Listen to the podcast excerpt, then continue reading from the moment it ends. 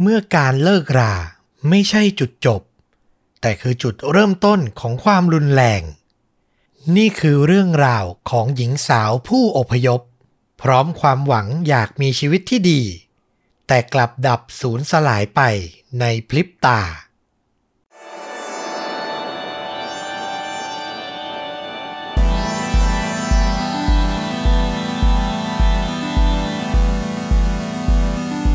สวัสดีครับ สวัสดีครับค่าจริงยิ่งกว่าหนังพอดแคสต์จากช่องชนดูดะ อยู่กับต้อมครับ แล้วก็ฟลุกครับ กับหนึ่งเหตุการณ์ฆาตกรรมจริงสุดเข้มข้น พร้อมการแนะนำภาพยนตร์ที่มีเนื้อหา ใกล้เคียงเรื่องจริงที่เรากำลังจะถ่ายทอดนะครับผม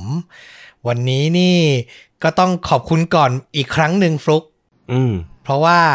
โปรเจกต์พิเศษระหว่าง f i n a l f i l e กับชวนดูดะก็เพิ่งออนแอร์ตอนที่ 2 ไป อืม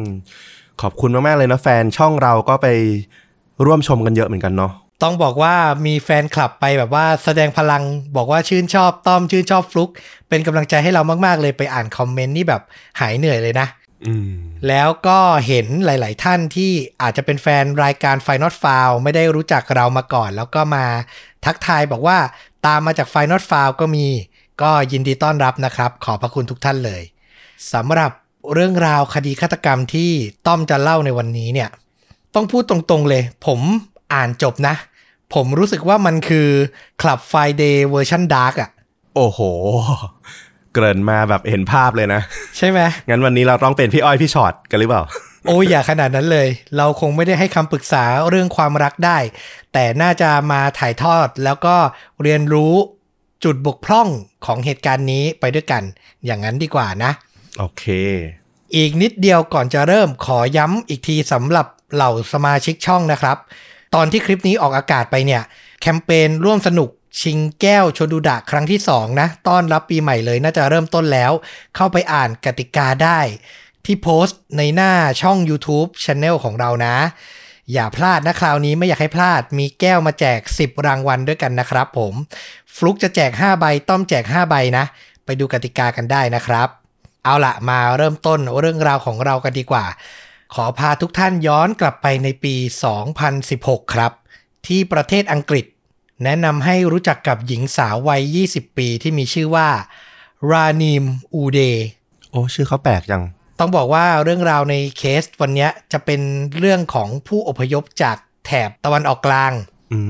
เพราะฉะนั้นถ้าผมอ่านชื่อผิดพลาดประการใดขออภัยไว้ณที่นี้นะครับ พยายามเซิร์ชและออกเสียงให้ใกล้เคียงที่สุดแล้วนะครับผม กลับมาที่คุณรานีมอูเดเนี่ย เธอเป็นสาวสวยที่อพยพหนีความวุ่นวาย มาจากประเทศซีเรีย บ้านเกิดอะนะ ถ้าใครติดตามข่าวก็จะพอรู้นะ มันมีทั้งสงครามทั้งปัญหาความขัดแย้งความยากจนนะนะอืมพอเธอเติบโตมาอายุ 20 เนี่ย เธอก็อพยพมาที่เมืองเบอร์มิงแฮม ประเทศอังกฤษ ซึ่งมีญาติญาติผู้ใหญ่ของเธอเนี่ยอพยพมาก่อนหน้านี้แล้วนะ ต้องบอกว่าเธอเป็นหญิงสาวที่เต็มไปด้วยความฝันและความทะเยอทะยานที่จะมีชีวิตที่ดีกว่าเดิมครับ ที่อังกฤษเนี่ยทำให้เธอได้พบอิสรภาพนะ และมีโอกาสได้เรียนหนังสือในมหาวิทยาลัยตามที่ต้องการ เธอเลือกเรียนวิชาเอกภาษาอังกฤษ เหล่าญาติญาติๆเนี่ยอธิบายถึงตัวเธอว่าเป็นหญิงสาววัยรุ่นที่มีความกล้าหาญและมีสติ รวมถึงใช้ชีวิตไม่ประมาทอืมคือค่อนข้างโตเกินวัยอะนะมีความคิดที่ดีเป็นของตัวเองนะครับ ซึ่งพอมาเรียนในมหาวิทยาลัยเนี่ย ในชั้นเรียนเธอก็ได้พบชายหนุ่มที่มีชื่อว่าจานบาสทาริน เขาเนี่ยเป็นผู้อพยพมาจากอัฟกานิสถาน เขามีอายุน้อยกว่ารานีมเนี่ยหนึ่งปี ในปี 2016อะนะเขามีอายุได้ 19 ต้องบอกว่าจันบาสเนี่ย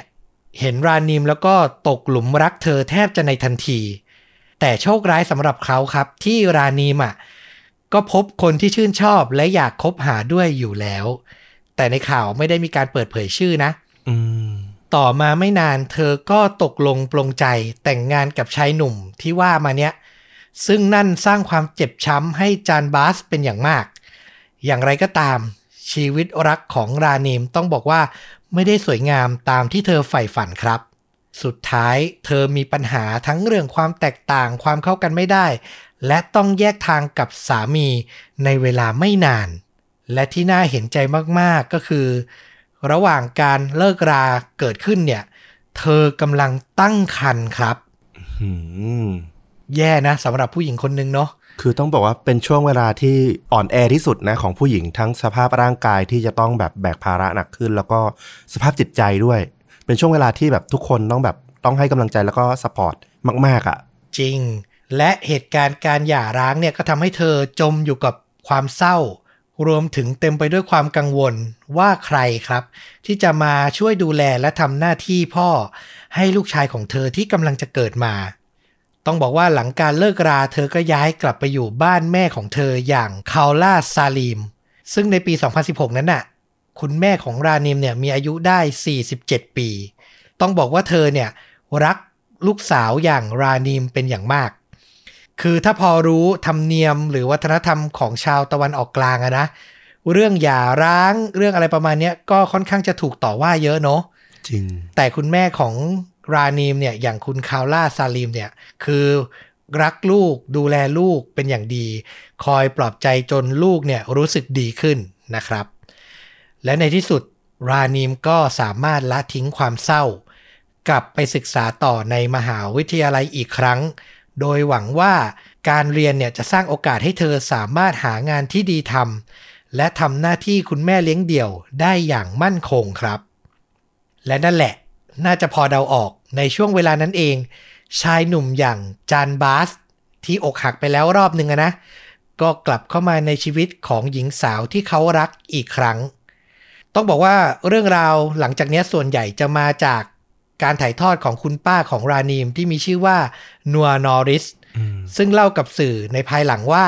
ตอนนั้นน่ะจานบาสอาศัยจุดอ่อน ในขณะที่รานิมเนี่ยอ่อนแอ เข้ามาดูแล และสัญญาว่าจะให้ความรักและปกป้องทั้งตัวเธอ และลูกที่กำลังจะเกิดมาครับ เขามุ่งมั่นจะพิชิตใจหญิงที่เขารักให้ได้ พยายามนะสืบหาว่าเธอต้องการสิ่งใด อยากได้อะไร แล้วก็จัดหาส่งของขวัญมาให้แบบสม่ำเสมอเลย ต้องบอกว่าจานบาสก็เป็นเพียงหนุ่มวัย 19 ที่ไม่ได้แบบมีการงานมั่นคงอะไรนะเขาก็ทำงานเป็นพนักงานแบบแคชเชียร์ในร้านขายของมินิมาร์ทเล็ก ๆ ของคุณลุงเท่านั้นเองอืมแต่ก็เรียกว่าแบบทุ่มให้ทั้งชีวิตอะอยากรักอยากอยู่กับคนนี้มากๆ ซึ่งเวลานั้นอย่างที่ฟลุกบอกรานีมอะกำลังมีชีวิตที่แบบรู้สึกว่าตัวเองอะไร้ที่พึ่งพา เธอก็เลยเริ่มเปิดใจรับจันบาสเนี่ยเข้ามาในใจอย่างรวดเร็วครับ ไม่นานทั้งคู่ก็เริ่มออกเดทครั้งแรก และไม่กี่สัปดาห์หลังออกเดท รานิมก็เดินมาบอกครอบครัวคือคุณแม่แล้วก็ญาติญาติๆนะ ว่าเธอต้องการแต่งงานกับจันบาสครับอืมเร็วมากนะ นับเป็นสัปดาห์นะ ซึ่งนั่นทำให้ทั้งครอบครัวของรานิมเนี่ย ต่างอยู่ในอาการกระวนกระวาย เพราะอย่างที่รู้กันรานิมเพิ่งเลิกรากับสามีได้ไม่นาน แถมพวกเขาอะก็ยังไม่ค่อยคุ้นเคยกับชายหนุ่มคนใหม่ของเธอ อย่างจานบาสอีกด้วย คุณป้าอย่างนัวนอริส รวมถึงคุณลุงที่มีชื่อว่าแมตต์รูนิส ต่างพูดตรงกันว่า จันบาสอะดูเป็นชายหนุ่มที่มีท่าทีแปลกๆ เขาไม่ค่อยจะพูด หรือแม้แต่ยิ้มเนี่ยก็ยังยากเลย คือเหมือนญาติจับสังเกตได้ว่าดูเป็นคนที่ไม่ปกติ แต่อย่างไรก็ตามเมื่อรานีมอะยืนยันว่าต้องการแต่งงาน ทั้งครอบครัวก็ต้องแบบยอมรับแบบเสียไม่ได้อะ คืออีกใจหนึ่งก็คือมีความรักอยากให้รานีมมีความสุขมากกว่าไง พวกเขาทั้งหมดนะ ก็พากันเข้าร่วมเป็นสักขีพยานในงานแต่งของทั้งคู่ ซึ่งจัดขึ้นที่บ้านของรานิม ทุกอย่างก็ดูเป็นไปด้วยดีเลยนะ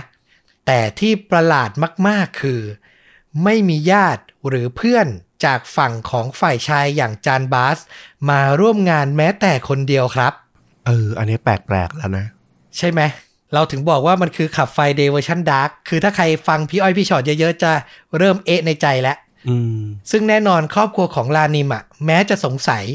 แต่ก็ทำได้แค่เก็บความรู้สึกเอาไว้ในใจเท่านั้นเองครับ และก็ไม่ต้องรอกันนานนะ ในวันแต่งงานนี้เองแหละ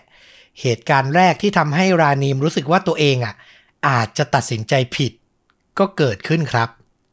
ระหว่างงานเฉลิมฉลองในค่ำคืนแห่งความสุขของการเริ่มต้นชีวิตคู่ จานบาสเดินมากระซิบบอกภรรยาของตัวเองว่า วันที่เธอทิ้งฉัน จะเป็นวันที่ฉันฆ่าเธอและครอบครัวของเธอ ขนลุกนะ โอ้โห วันแรกวันแห่งความสุข แล้วมาพูดประโยคนี้ให้ภรรยาฟังอะ มากระซิบข้างๆ หูอะ ซึ่งจากคำให้การของคุณป้าของรานีมก็บอกว่าชีวิตคู่ของหลานสาวเนี่ย สงบสุขมาได้อีกประมาณไม่กี่เดือนครับ จนกระทั่งวันหนึ่งที่จันบาสบอกกับภรรยาของเขาว่า เขาจำเป็นต้องเดินทางไปยังปากีสถานบ้านของพ่อของเขา โดยไม่ระบุเหตุผลที่แน่ชัดอืมคือต้องบอกว่าจานบาสอะเป็นชาวอัฟกานิสถาน แต่ก่อนจะมาอังกฤษอะเขาอพยพมาอยู่ที่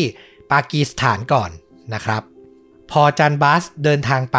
หลายวันหลังจากนั้น รานีมก็พยายามโทรศัพท์ติดต่อสามีตลอดเวลานะ แต่เขาอะก็ไม่แม้แต่จะรับสายเธอสักครั้งเลย แปลกมาก ในที่สุดด้วยความกระวนกระวายใจ เธอก็เลยตัดสินใจ หาลู่ทางติดต่อคุณพ่อของจานบาส ได้จนสำเร็จครับ และการโทรหาพ่อสามีในครั้งนั้น ก็ทำให้เธอได้ล่วงรู้ความลับทั้งหมด พ่อของจานบาสบอกว่าลูกชายของเขา มีภรรยาและมีลูกอยู่แล้วสามคนที่ปากีสถานอืมน่าจะตามคาดของใครหลายคนที่ฟังมาถึงตรงนี้นะ และที่สำคัญนะ ตอนเนี้ยภรรยาที่ปากีสถานของจานบาสเนี่ยกำลังตั้งท้องลูกคนที่สี่อยู่ด้วย โอ้โห คืออยู่ดีๆ กลายเป็น คนมาทีหลังแบบไม่รู้ตัวอะอืมความฝันที่จะมีชีวิตคู่ที่เต็มไปด้วยความสุขของรานีมเนี่ย สลายหายไปในพริบตา เธอพยายามตั้งสติ เพราะรู้ดีว่าถ้าโวยวายไปในตอนเนี้ย จานบาสจะต้องหาทางปฏิเสธและไม่ยอมรับแน่ๆ เธอจึงรอให้เขากลับมาหาที่อังกฤษ เพื่อจะได้มีโอกาสเผชิญหน้ากับเขาโดยตรงครับ ผิดหวังสองครั้งติดติดๆกันน่ะ ภายในเวลาแบบ ไม่ทันข้ามปีอะเศร้ามากๆ และพอถึงวันที่รานีมพูดคุยเคลียร์ปัญหาต่อหน้าจานบาส เธอก็ยังแอบบันทึกเสียงเอาไว้ ใช้เป็นหลักฐานยืนยันเผื่อเกิดเหตุที่แบบอาจจะต้องแจ้งความแจ้งเจ้าหน้าที่ขึ้นนะ คือเธอก็รอบคอบอนะตามนิสัยของเธอ เธอพยายามจะหลอกพูดคุยกับจานบาส ให้เขาเอ่ยปากออกมาว่า เคยพูดขู่อะไรกับเธอไว้ในวันแต่งงานอืม ในบันทึกเสียงนั้นน่ะ แสดงให้เห็นว่า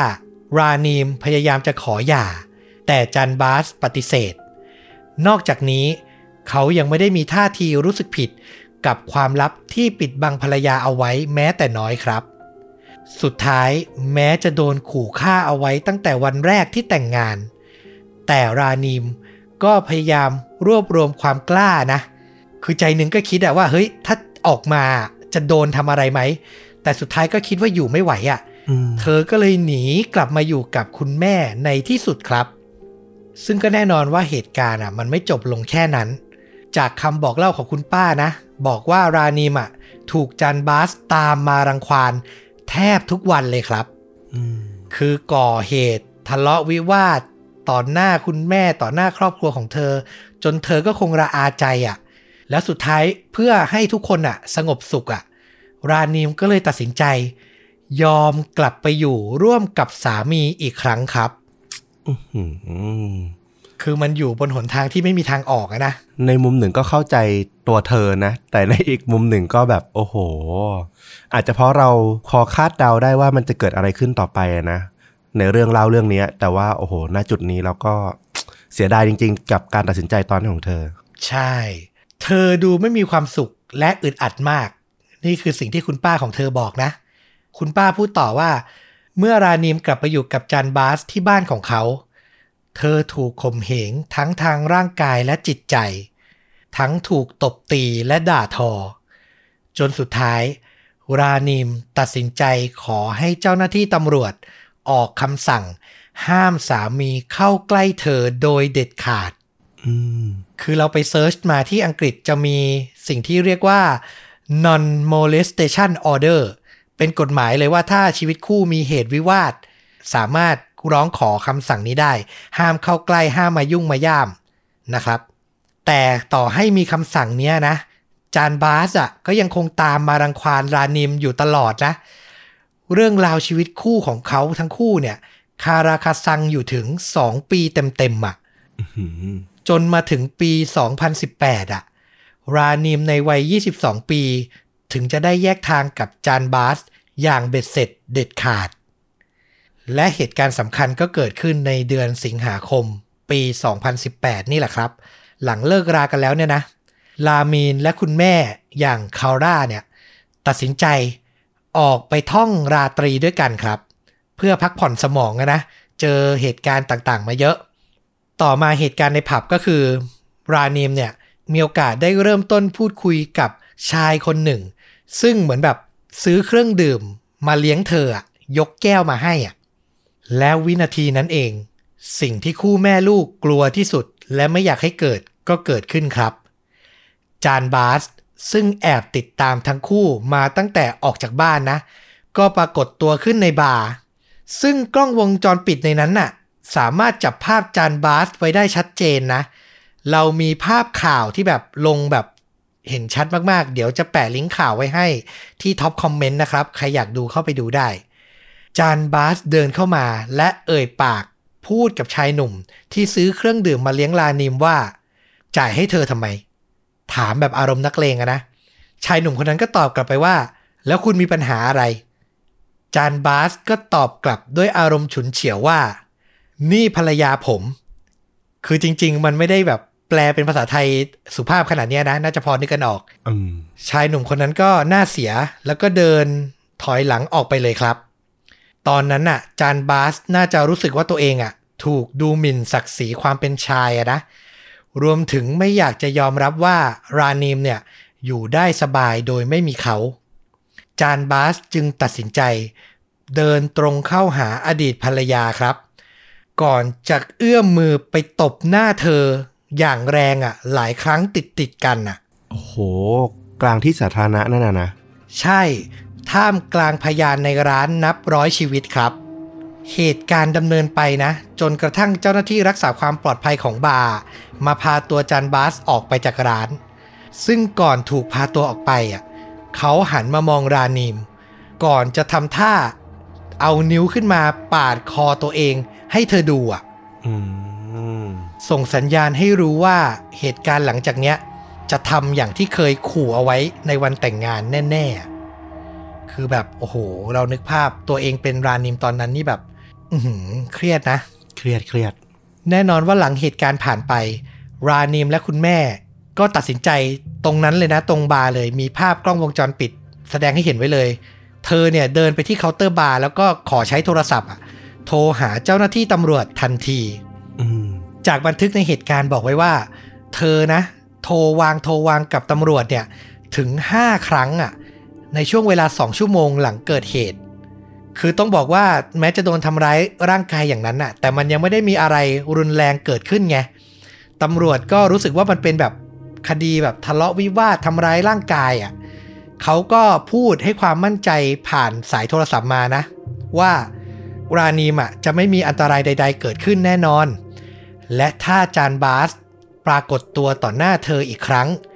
เธอสามารถโทรศัพท์แจ้งเจ้าหน้าที่ได้ทันที การพูดคุยทั้งหมดเนี้ยตำรวจไม่รู้เลยครับว่าระหว่างนั้นน่ะ จานบาสอะออกจากบาร์แล้วก็เดินทางกลับไปยังร้านขายของของลุง ซึ่งเขาทำงานอยู่ และได้หยิบเอามีดขนาดยาว 12 นิ้วอะออกมาจากร้าน เหตุการณ์ต่อเนื่องก็คือรานิมและคาล่าผู้เป็นแม่ เดินทางออกจากบาร์กลับมาถึงบริเวณหน้าบ้านของพวกเขา โดยรานิมยังคงถือโทรศัพท์มือถือ พูดคุยกับเจ้าหน้าที่ตำรวจอยู่อย่างนั้นนะนะ ระหว่างที่จะเดินเข้าบ้านอะ คือยังเครียดยังกลัวอยู่อะ อยากให้ตำรวจทำอะไรสักอย่างอะ และนั่นเป็นเวลาเดียวกับที่อดีตสามีของเธอ ปรากฏตัวขึ้นอีกครั้ง พร้อมอาวุธมีดในมือครับ เขาวิ่งตรงเข้ามา แล้วกระหน่ำแทงอดีตภรรยาแบบนับครั้งไม่ถ้วนคาล่าผู้เป็นแม่ พยายามนะ เข้าช่วยเหลือลูกสาว ทั้งปัดป้องทั้งต่อสู้ แต่หญิงวัย 49 อะทำอะไรชายหนุ่มไม่ได้มากอยู่แล้วครับ ซ้ำร้ายผู้เป็นแม่ยังถูกอดีตลูกเขย กระหน่ำแทงเข้าร่างไปอีกคน โดยเหตุการณ์ทั้งหมดเนี้ย เจ้าหน้าที่ตำรวจที่พูดคุยอยู่กับรานีมที่ปลายสายอะได้ยินทั้งหมดเลยอะพวกเขารีบเดินทางมาที่เกิดเหตุทันทีครับ แต่สุดท้ายมันก็สายเกินไป ทั้งรานีมและคาวล่าผู้เป็นแม่ เสียชีวิตอยู่บริเวณหน้าบ้านนั่นเอง ส่วนจานบาสผู้ก่อเหตุนั้นก็หลบหนีไปแล้วครับ สายเกินไปอะ อืม แต่ต้องบอกว่าหลังจากนั้น การไล่ล่าฆาตกรโหดของเหล่าเจ้าหน้าที่ก็เริ่มต้นขึ้นครับตำรวจตั้งเงินรางวัลนนำจับจานบาสไว้มากกว่า 5,000 เหรียญหรือประมาณ 170,000 บาท ด้านเหล่าญาติของรานิม ต่างอยู่กันอย่างหวาดกลัว หลายๆ คนไม่กล้าออกจากบ้านเลยนะ เพราะกลัวว่าจานบาสอะจะทำตามคำขู่ที่บอกว่าจะฆ่าทั้งครอบครัว คุณป้าของรานิมถึงกับบอกว่าขนาดแบบอยากจะออกมาทำพิธีไว้ทุกข์ให้หลาน ให้น้องสาวของเธอ ซึ่งก็คือแม่ของรานิมเนี่ย ยังไม่กล้าออกมาเลยอะอืมแต่ในที่สุดหลังตำรวจใช้เวลาตามล่าตัว 3 วันเต็มๆ พวกเขาก็พบตัวจันบาส และนำกำลังเข้าจับกลุ่มจนสำเร็จครับ ในลิงก์ข่าวมีภาพขณะที่เขาอะถูกล็อกตัวนะ แล้วน่าจะพยายามหลบหนีอะสุดท้ายก็เลยถูกฉีดสเปรย์พริกไทยอะใส่หน้าอีกด้วยอืมคือโหดแล้วก็ไม่ธรรมดาจริงๆฆาตกรคนนี้นะครับ หลังการว่าความในชั้นศาลจันบาสก็ถูกตัดสินให้รับโทษจำคุก 32 ปีเต็มๆครับ ปิดท้ายเหตุการณ์นี้ด้วยคำพูดของคุณป้าของรานิม อย่างคุณนัวนอริสนะ ที่กล่าวหลังเดินออกจากศาล ในวันที่ตัดสินโทษของจานบาส เธอพูดกับเหล่าสื่อมวลชนไว้ว่า ที่ฉันและครอบครัวออกมาถ่ายทอดเรื่องราวทั้งหมด เพราะต้องการจะปกป้องผู้หญิงคนอื่นๆด้วย กฎหมายบางข้อต้องมีการเปลี่ยนแปลง เพราะมันใช้ไม่ได้ผลอืมเนี่ยครับ คือสิ่งที่คุณป้าเธอพูดทิ้งท้ายเอาไว้อะนะ แล้วเราก็ค่อนข้างรู้สึกอะคือ คดีเนี้ยน่าจะคล้ายๆ กับสัปดาห์ที่แล้วที่เราเล่าเรื่องราวของซายะซูซูกิที่ญี่ปุ่นนะนะใกล้เคียงกัน แต่อันนั้นเป็นอดีตแฟน อันเนี้ยเป็นสามีภรรยา ซึ่งสำหรับเรานะ ยิ่งเป็นสามีภรรยายิ่งเสียดายหนักเลย อืมอืมคือแบบเหตุการณ์ทุกอย่างมันควรจะดีกว่านั้นน่ะ การโทรศัพท์กับตำรวจสองชั่วโมงเต็มๆหลังถูกตบหน้าที่บาร์มันควรจะแปลเปลี่ยนเป็นแบบอย่างน้อย ส่งตำรวจมาแบบ วันนั้นแบบมาคุ้มครองได้ไหม มาลาดตระเวนแถวบ้านเธอได้ไหมอะนึกออกไหมถ้ามีรถตำรวจมาสักคันหนึ่งมันอาจจะไม่ได้รุนแรงอะไรขนาดนี้อะเอออืมมีหลายเรื่องราวเลยนะที่เกิดขึ้นในเรื่องนี้เนี่ย แล้วแบบชวนให้คิดถึงนะ อย่างแรกเรารู้สึกแบบโอ้โห ผู้ชายคนนี้ มันคือคนที่แบบเห็นแก่ตัวแบบ เห็นแต่ตัวเองจริง ๆ นะ คุณทำผิดต่อเขาแล้วอะ่ะ คุณยังไม่มีความละอายในตัวเองเลยว่าเออ คุณไปหลอกให้เขาแต่งงานด้วยอะ่ะพอเขารู้ความจริงขึ้นมาแล้วแบบ แทนที่จะละอายคุณกลับไปแบบใส่อารมณ์ใส่เขาอีก จริง ๆ ตั้งแต่คำขู่ฆ่าตั้งแต่วันแต่งงานแล้วอะ่ะ คุณรักเขายังไงมันถึงออกมาในรูปแบบนี้ได้นะโอ้โห คือจริง ๆ รายละเอียดเพิ่มเติมในข่าวอะ ยังมีแบบญาติแล้วก็เพื่อนๆ ของจานบาสที่เล่าให้นักข่าวฟังนะว่า เขาอะไม่ได้รู้สึกผิดเลยด้วยนะ แล้วมักจะพูดเล่นเล่นมุกเกี่ยวกับการที่แบบตัวเองอะ มีภรรยาสองคนนะแบบสม่ำเสมอด้วยคือแบบความรู้สึกผิดในจิตใจมันไม่มีบ้างเลยหรืออย่างไรอะนึกออกใช่ปะ เลือกให้ดีๆ แล้วกันครับ คนที่จะมาใช้ชีวิตคู่กับเรานะอืมอืมต้องเลือกดีๆ ต้องระวังจริง ๆ ศึกษากันให้ถี่ถ้วน ถ้าจะมีอะไรที่รู้สึกอยากจะบอก อยากจะเตือนลานิมได้ ถ้ามีโอกาสก็คือ อืม น่าจะดูให้นานกว่านี้อีกนิดนึง อืม จริง ๆ อะ อย่างที่เอ่อน่าจะเป็นข้อคิดให้กับหลาย ๆ คนได้อยู่แล้วก็คือ เวลาที่จะคบใครอะเออควรจะรู้จักไปถึงครอบครัวของเขาด้วยนั่นแหละ ว่าเอ่อเป็นใครเป็นยังไง ถ้าเข้าถึงได้พูดคุยกันได้ด้วยก็ดี อย่างรานีมเนี่ยมันคือการคบกันระยะสั้นเกินไปด้วยอยู่แล้วนะ ด้วยความที่ต้องศึกษากันเองเนี่ยเพียงระยะเวลาสั้นๆน่ะมันมองได้ไม่ลึกอยู่ละ เพราะว่าในช่วงการเดทการคบอะมันก็เผยแต่ด้านดีๆออกมาใส่กันทั้งนั้นอยู่แล้วแหละ แล้วการที่ได้รู้จักครอบครัวหรือคนรอบข้างเขาเนี่ยมันช่วยเห็นให้เห็นบริบท แล้วก็ความเป็นตัวเขาได้มากขึ้น อันนี้มันก็ช่วยได้มากขึ้นนะ ถ้าคุณมีเวลาในการศึกษาน้อยอะ่ะเออแต่ในกรณีของรานีมเรารู้สึกว่าด้วยความที่เธออยู่ในช่วงภาวะที่อ่อนแอมากๆนะทั้งเรื่องของการพึ่งหย่าร้างกำลังตั้งท้องเอ่อกำลังมีลูก การแคร์ต่อสังคมคนรอบข้างว่าเออจะมองยังไงว่าเธอกลายเป็นคนท้องไม่มีพ่อหรืออะไรอย่างเงี้ยขึ้นมา มันก็คงแบบต้องการ หลักยึดที่มั่นคงอะเนาะมันก็ทำให้เธออาจจะตัดสินใจ เร็วเกินไป คิดน้อยเกินไปไอ้เรื่องเนี้ยมันก็เป็นอุทาหรณ์ที่ดีเลยแหละ จริง ๆ ว่าเออ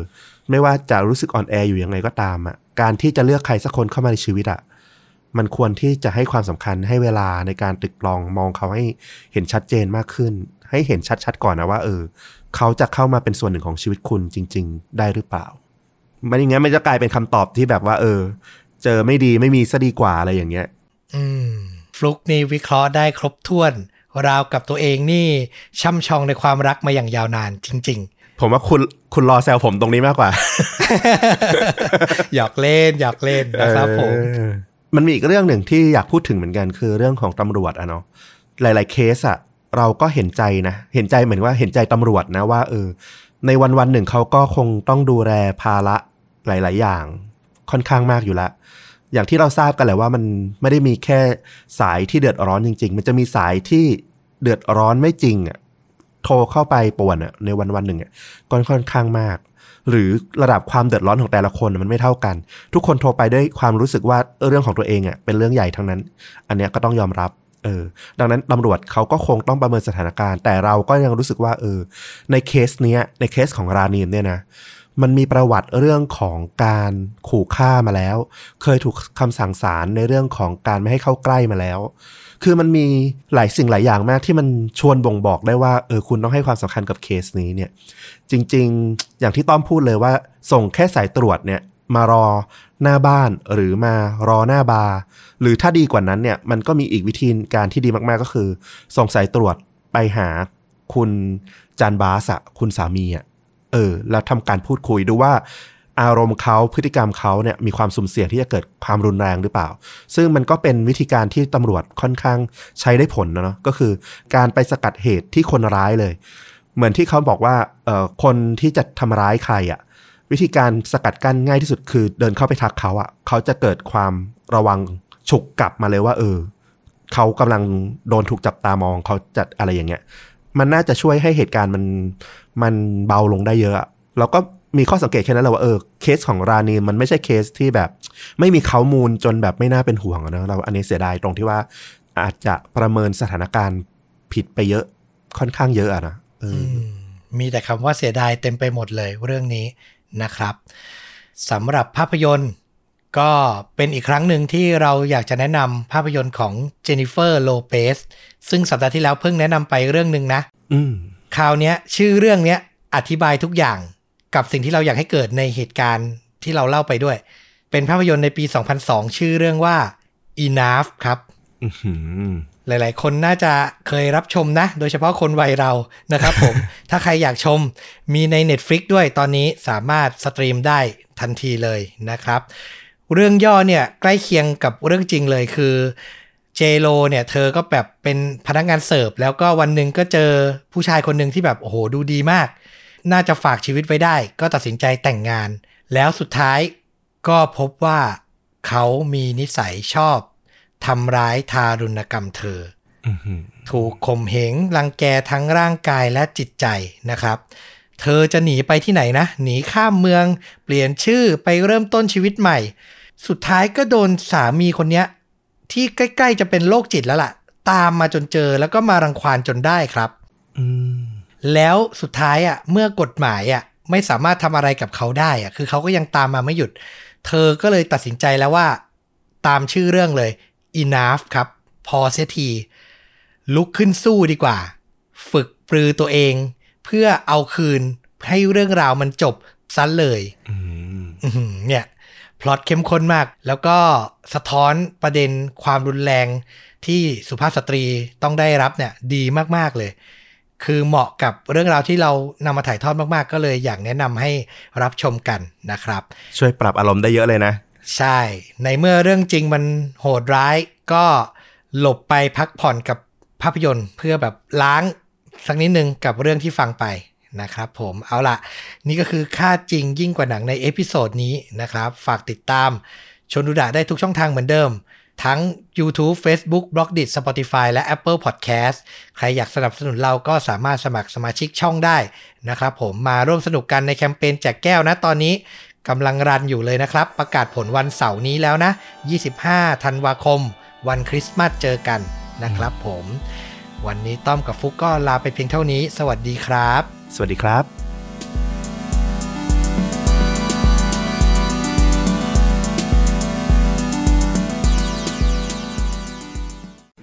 ทุกคนล้วนมีความลับบางอย่างของตัวเองที่ไม่อยากให้ผู้อื่นรู้ หลายครอบครัว หลายบ้าน ก็อาจจะตั้งอยู่ได้จากการไม่เผยความลับเหล่านั้นทว่าเมื่อทุกบ้านในเมืองเล็ก ๆ เมืองหนึ่ง ในชนบทของสหรัฐอเมริกา ต่างได้รับจดหมายปริศนา ของบุคคลลึกลับที่อ้างว่าจับตาดูพวกเขาอยู่ และแชร์ความลับของพวกเขาแต่ละคนออกมา เหตุการณ์นี้ได้นำพามาสู่คดีฆาตกรรม และอาชญากรรมปริศนา ที่ยังมีข้อสงสัยให้ครุนคิดมาตลอดกว่า 50 ปี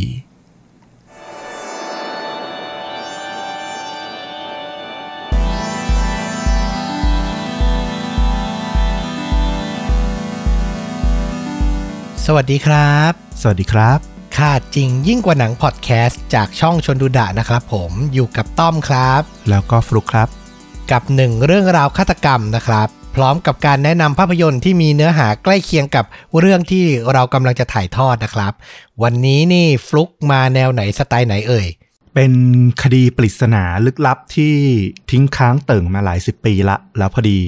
มันมีรายการโทรทัศน์ รายการแนวสืบสวน รายการหนึ่งเขาเพิ่งไปทำการพิสูจน์กันอีกรอบล่าสุดเลย เมื่อวันที่ 25 สิงหาคมที่ผ่านมานี่เอง แล้วมันก็ดูน่าสนใจมากก็เลยเดี๋ยวเอามาเล่าเล่ากันดู อือหือสดสดร้อนร้อนๆเลยนะประมาณไม่ถึงสัปดาห์ด้วยซ้ำนะ กับวันที่เราอัดกันอยู่นี้นะครับผม โอ้โห น่าสนใจมากถ้างั้นเชิญเลยครับ วันนี้เราจะไปกันที่เมืองเล็กๆ แห่งหนึ่งในสหรัฐอเมริกา เมืองนี้มีชื่อว่า Circleville อ่าหมู่บ้านวงกลมเนี่ยก็มีที่มามาจากในอดีตนานมาละผังเมืองของเขาเนี่ยทำเป็นรูปแบบวงกลมอืมซึ่งปัจจุบันนี้มันก็ไม่มีทรงนั้นอยู่แล้วแหละ แต่ว่ามันก็กลายเป็นเป็นที่มาของชื่อเมือง เมืองเนี้ยตั้งอยู่ในรัฐโอไฮโอ แล้วก็มีประชากรราวๆหนึ่งหมื่นคนเท่านั้นเองเป็นเมืองเล็กๆ มากๆ เมืองเนี้ยจะดังอยู่หนึ่งเรื่องก็คือ เขาจะมีเทศกาลที่ชื่อว่า Circleville Pumpkin Show เทศกาลโชว์ฟักทองอะถ้าเราเคยเห็นในข่าว ก็จะโชว์ฟักทองใหญ่มั่งฟักทองแปลกมั่งอะไรอย่างเงี้ย ซึ่งจะจัดขึ้นทุกปีในช่วงตุลาคม ก็สะท้อนให้เห็นว่าเซอร์เคิลวิวเนี่ยมันเป็นเมืองเกษตรกรรมที่อุดมสมบูรณ์แหละ แล้วก็เป็นเมืองเล็กๆ เงียบๆ ที่ไม่ค่อยมีความวุ่นวายอะไร แต่ว่าเมืองเล็กๆ แบบนี้นี่แหละทำให้คนเนี่ยค่อนข้างที่จะรู้จักกันดี แล้วก็ด้วยความที่มันอยู่กันอย่างสงบเนี่ย มันไม่มีความวุ่นวายอะไรมาก่อนเนี่ย พอมันมีอะไรบางอย่างที่เข้ามากระแทกชาวเมืองเนี่ย มันก็เกิดความสั่นคลอนในระหว่างผู้คนได้ง่ายมากเลย อืมเพียงแค่มีข่าวลือที่แพร่กระจายกันออกไปเนี่ย ผ่านทางจดหมายปริศนาเท่านั้นเอง ในช่วงปี 1976 เริ่มมีเรื่องราวแปลกแปลกเกิดขึ้นในหมู่บ้านในเมืองแห่งนี้นะ มีจดหมายลึกลับส่งไปตามบ้านของผู้คนที่อยู่ในเมืองเซอร์เคิลวิวที่ว่าลึกลับเนี่ยเพราะว่าไม่ปรากฏชื่อของผู้ส่ง แล้วก็ไม่ปรากฏที่อยู่ด้วยนะ อืมแต่จดหมายนั้นนะจะตีทะเบียนส่งมาจากเมืองโคลัมบัส ซึ่งเป็นเมืองที่ใหญ่ อยู่ขึ้นไปทางเหนือของเซอร์เคิลวิวเนี่ยประมาณ 30 กิโลเมตร ก็เทียบประมาณกรุงเทพไปรังสิตอะนะ ซึ่งลายมือของผู้ส่งนั้นน่ะก็จะจงใจเขียนให้เป็นตัวเหลี่ยมๆแข็งๆ นึกถึงแบบเด็กฝรั่งเวลาหัดเขียนตัวพิมพ์ใหญ่อะอารมณ์ประมาณนั้นอย่างนั้น ซึ่งก็จะจับลายมือได้ยากว่าเป็นของใครกันแน่ และก็จดหมายเหล่านี้เนี่ยมักจะลงท้ายด้วยชื่อผู้ส่งว่า Circleville Writer หรือนักเขียนแห่ง Circleville อืม แต่ส่งมาจากอีกเมืองหนึ่งใช่ แต่ใช้ชื่อว่าแบบเป็นนักเขียนแห่ง Circleville ใช่ถูกต้อง เออ น่าสงสัย ข้อความในจดหมายเนี่ยมักจะพูดถึงข้อมูลส่วนตัวของผู้ที่จะได้รับ ราวกับจะบอกว่าพวกเขาทั้งหลายในเมือง Circleville เนี่ยต่างถูกจับตามองอยู่ตลอดเวลานะ เพราะว่าข้อมูลในจดหมายเนี่ยมักจะเกี่ยวข้องเป็นเรื่องส่วนตัวของผู้ที่ได้รับเสมอ แล้วก็ตลอดช่วงเวลาที่เกิดคดีนี้ขึ้นมาเนี่ยมีการส่งจดหมายไปถึงชาวเมือง Circleville เนี่ยนับพันฉบับเลยทีเดียว โอ้โห โดยผู้ที่ได้รับจดหมายเป็นคนแรกเนี่ย ดูเหมือนจะเป็นเป้าหมายสำคัญในการก่อความไม่สงบครั้งนี้ของคนที่ไม่หวังดีคนนี้เนี่ยแหละ เพราะว่ามันปรากฏเรื่องราวของความอาฆาตมาดร้ายเนี่ยออกมาผ่านตัวอักษรตัวจดหมายเนี่ยอย่างชัดเจนเลย ผู้หญิงคนแรกที่ได้รับจดหมายเนี่ยเธอมีชื่อว่าแมรี่กิลลิสปี้เธอเป็นภรรยาสาวหน้าตาดีของคุณรอนกิลลิสปี้นอกจากจะเป็นแม่บ้านแล้วก็เลี้ยงดูลูกๆของเธอแล้วเนี่ยนะ เธอยังทำงานประจำ เป็นคนขับรถบัสประจำท้องถิ่นด้วย โอ้ สุภาพสตรีขับรถบัสนะ ไม่ค่อยเห็นบ่อยเท่าไหร่ ถ้าเราดูหนังย้อนยุคเก่าๆอะบางทีก็จะเห็นบ้างที่แบบเออจะเห็นผู้หญิงที่แบบขับรถอะไรอย่างเงี้ยเออแต่ว่าก็ถือว่าโดยส่วนใหญ่เราก็จะไม่ค่อยคุ้นนะเนอะที่เป็นผู้หญิงขับรถประจำทาง อืมซึ่งเธอเนี่ยได้รับจดหมาย อาจจะเรียกว่าคนแรกๆดีกว่า เพราะว่าก่อนอันนี้อาจจะมีแต่ว่าคนที่ได้รับไม่ได้เอามาประกาศมาบอกใคร เธอเนี่ยได้รับจดหมายในช่วงประมาณกลางปี 1976 ข้อความในจดหมายที่เธอได้รับเนี่ยกล่าวหาว่า เธอมีความสัมพันธ์ชู้สาว กับผู้อำนวยการโรงเรียนในเมืองที่ชื่อว่ากอร์ดอนแมสซี่ผู้เขียนจดหมายเนี่ยกล่าวว่าเขาเนี่ยหรือพวกเขาเนี่ยกำลังเฝ้าดูบ้านของแมรี่ แล้วก็ลูกๆของเธออยู่ แล้วก็ขู่ให้เธอยุติความสัมพันธ์ลับๆนี้เสีย ข้อความเขียนว่าอยู่ให้ห่างจากแมสซี่ อย่าโกหกว่าไม่ได้ไปพบกับเขา ฉันรู้ว่าแกอาศัยอยู่ที่ไหน ฉันเฝ้าสังเกตบ้านของแก และรู้ว่าแกมีลูกๆ นี่ไม่ใช่เรื่องตลก จริงจังกับมันให้มาก ทุกคนที่เกี่ยวข้องจะได้รับแจ้งเรื่องนี้ และมันจะจบลงในไม่ช้าอืมในตอนแรกเนี่ยแมรี่ก็กังวลกับข้อความที่เขียนมานะ เพราะว่าในความเป็นจริงแล้วเนี่ย เธอรู้ว่าเออ มันไม่มีอะไรอย่างที่จดหมายเนี่ยได้เขียนมาหรอก แล้วอีกอย่างเนี่ย ถ้าเธอเอาจดหมายนี้ไปบอกใครอะหรือแม้แต่สามีของเธอเนี่ย มันน่าจะเป็นเรื่องให้เกิดความร้าวฉานไม่ไว้ใจ ระแวงกันเปล่าๆ เธอก็เลยเก็บเงียบไว้คนเดียว ด้านหนึ่งเนี่ย คุณแมสซี่ซึ่งเป็นผู้อำนวยการโรงเรียนเนี่ย เขาก็มีครอบครัวมีภรรยามีลูกๆ ด้วยเหมือนกัน ดังนั้นมันก็ไม่มีเรื่องดีๆ ใดเลย ถ้าข้อความในจดหมายเนี่ยมันจะถูกหลุดออกไป อืม เรานึกภาพว่าถ้าเราเป็นเธอนี่ลำบากใจมากเลยนะอืมคือกลัวการถูกคุกคาม แต่อย่างที่ฟลุกบอกคือ ถ้าเผยออกไปอะ ยังไงคนทั้งเมืองก็ต้องตั้งคำถามอะ เฮ้ย ว่ามันจริงหรือเปล่าอืมแล้วอย่างที่บอกคือพอเป็นเมืองเล็ก ๆ นี่ยิ่งหนักเลย ใช่ แต่ว่าไม่นานหลังจากนั้นเนี่ย หลังจากที่แมรี่ได้รับจดหมายเนี่ย ก็มีจดหมายจากเซอร์เคิลวิล Writer เนี่ย ส่งมาถึงคุณรอนที่เป็นสามีของเธอด้วยเหมือนกัน ข้อความเขียนว่า คุณกิลลิสปี้ภรรยาของคุณเนี่ย แอบไปเจอกับกอร์ดอนแมสซี่ คุณควรจับพวกมันมัดรวมกัน แล้วฆ่าทิ้งเสียทั้งคู่ พวกเขาไม่คู่ควรที่จะมีชีวิตอยู่ เรารู้ว่าคุณขับรถอะไร เรารู้ว่าลูกๆของคุณไปเรียนที่โรงเรียนอะไรด้วย เหมือนเป็นคำขู่ว่าถ้าคุณรอนไม่ทำอะไรสักอย่างเนี่ย เพื่อให้ยุติความสัมพันธ์ระหว่างแมรี่กับแมสซี่เนี่ย ความเดือดร้อนเนี่ยจะไม่หยุดไปที่แค่แมรี่กับแมสซี่เท่านั้น จะไปยังถึงรอนและลูกๆด้วยอืมจดหมายฉบับต่อมาเนี่ยเขียนลงไปชัดเจนขึ้นว่ากิลลิสปี้คุณใช้เวลาไปสองสัปดาห์แล้ว โดยที่ไม่ได้ทำอะไรไปสักอย่าง ไปทำให้เธอสารภาพผิดซะ แล้วยอมรับกับคณะกรรมการโรงเรียน ถ้าไม่อย่างนั้น ฉันจะเอาเรื่องนี้ไปแฉในทีวี ช่อง CBS อืมเอาไปลงประกาศในโปสเตอร์ แล้วก็ในป้ายโฆษณาต่างๆ จนกว่าความจริงจะปรากฏ ตอนนี้เนี่ยรอนและก็แมรี่เนี่ยได้พูดคุยกันถึงเรื่องจดหมายละ เพราะว่าต่างคนก็ต่างได้รับ รอนเนี่ยรู้ดีเลยว่าข้อความที่กล่าวหาภรรยาของเขาเนี่ยไม่เป็นความจริงแน่นอน เพราะว่าเขากับแมรี่เนี่ยเป็นคู่รักที่รักกันมาตั้งแต่สมัยเรียนมัธยม จนวัย 30 กว่าเนี่ยก็คือครองรักกันมานานมากอืมส่วนแมรี่เองเนี่ยก็ให้ข้อมูลกับรอนว่าเธอเนี่ยสงสัยคนคนหนึ่งว่าอาจจะเป็นตัวการที่เกี่ยวข้อง คนคนนี้เนี่ยเป็นพนักงานขับรถบัสเหมือนกับเธอ ชื่อว่าเดวิดลองเบอรี่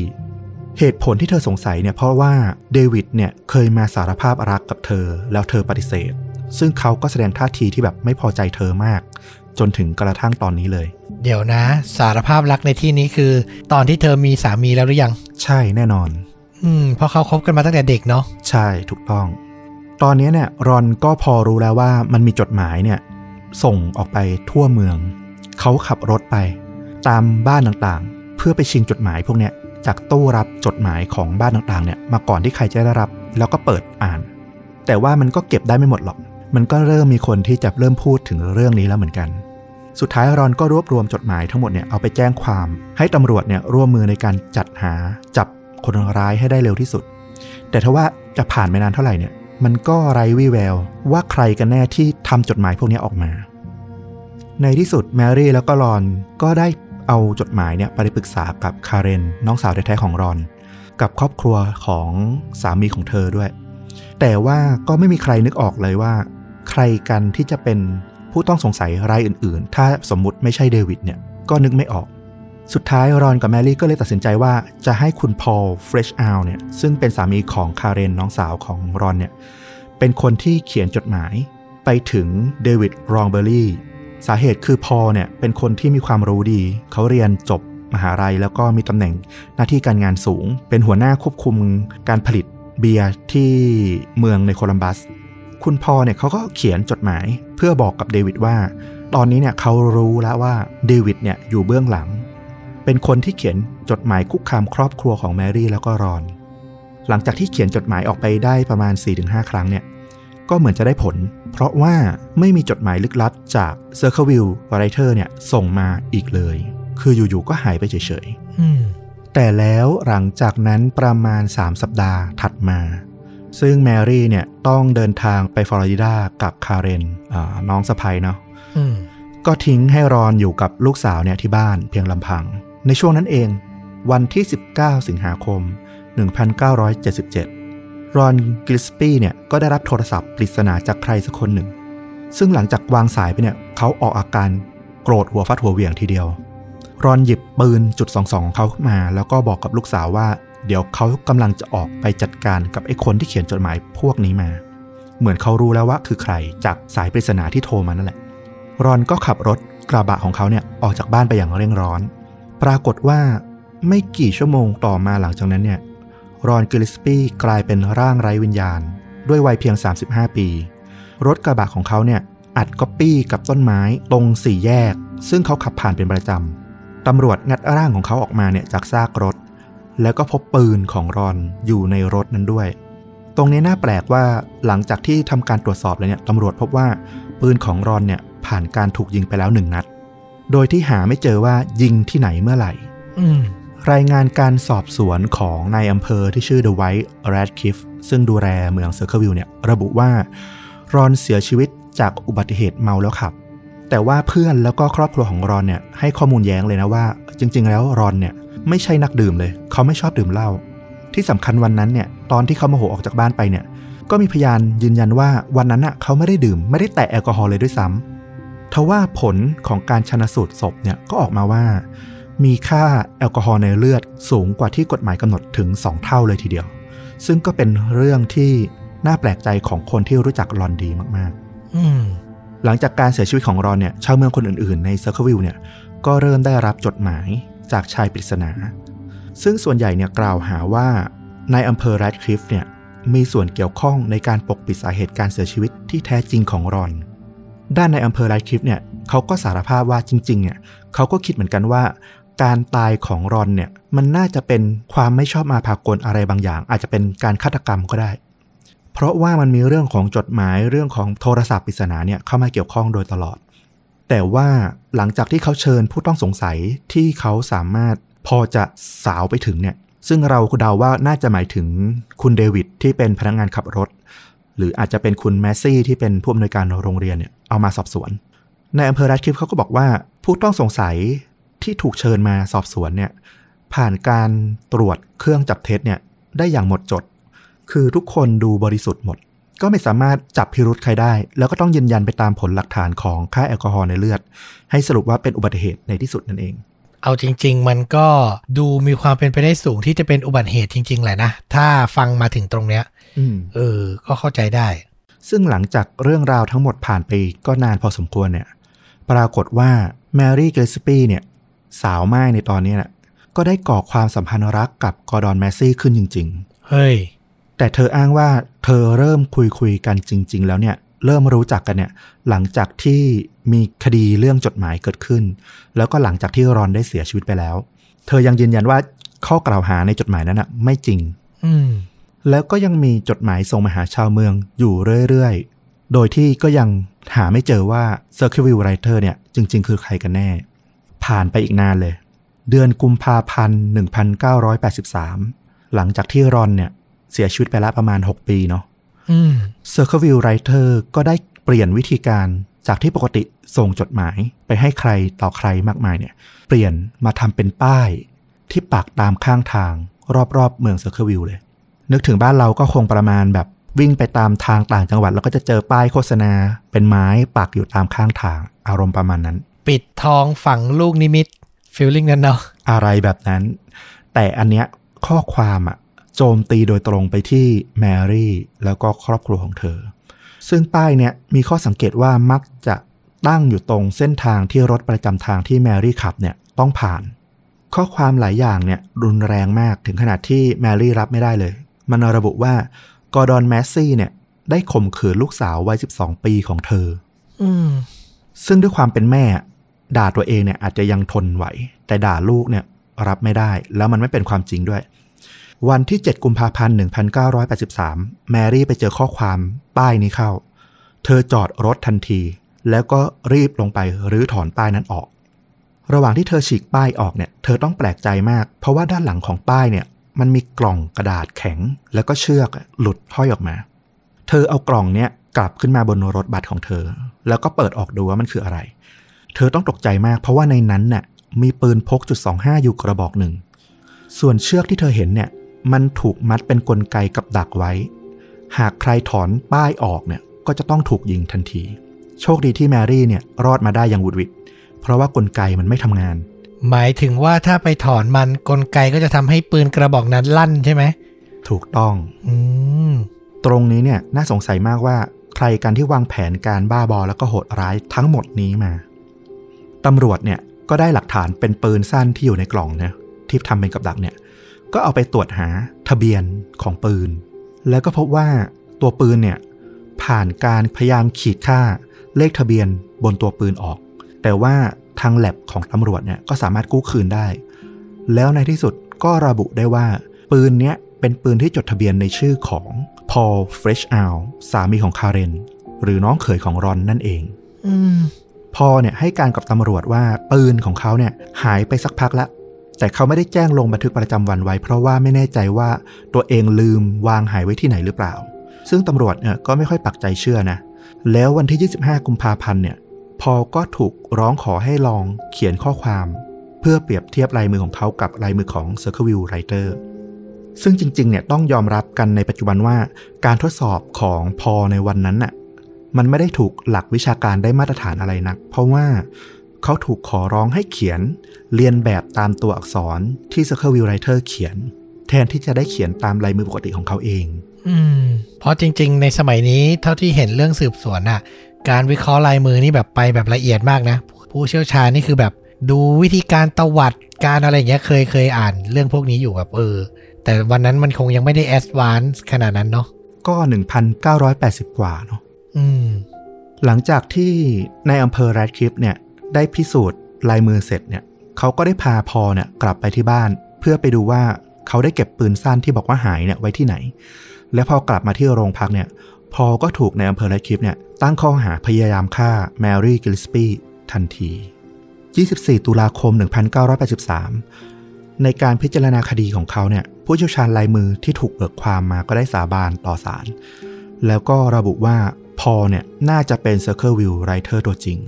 จากหลักฐานจดหมายที่พอเขียนเรียนแบบเทียบกับข้อความบนป้าย แล้วก็เทียบกับข้อความของ Circleville Writer อืมซึ่งน่าแปลกเหมือนกันที่ นักพิสูจน์ลายมือของทางฝั่งพอที่เขาหามา ก็ยอมรับกับศาลเหมือนกันว่า พอน่าจะเป็นคนเขียน เออ อย่างนี้ลำบากเลย คือเห็นพ้องกับทางฝั่งโจทย์แล้วก็อายการ อืม อันเนี้ยลำบากละ และเจ้านายของพอเนี่ยก็ให้การว่าวันที่แมรี่พบกับดักที่จะถูกลอบฆ่าเนี่ย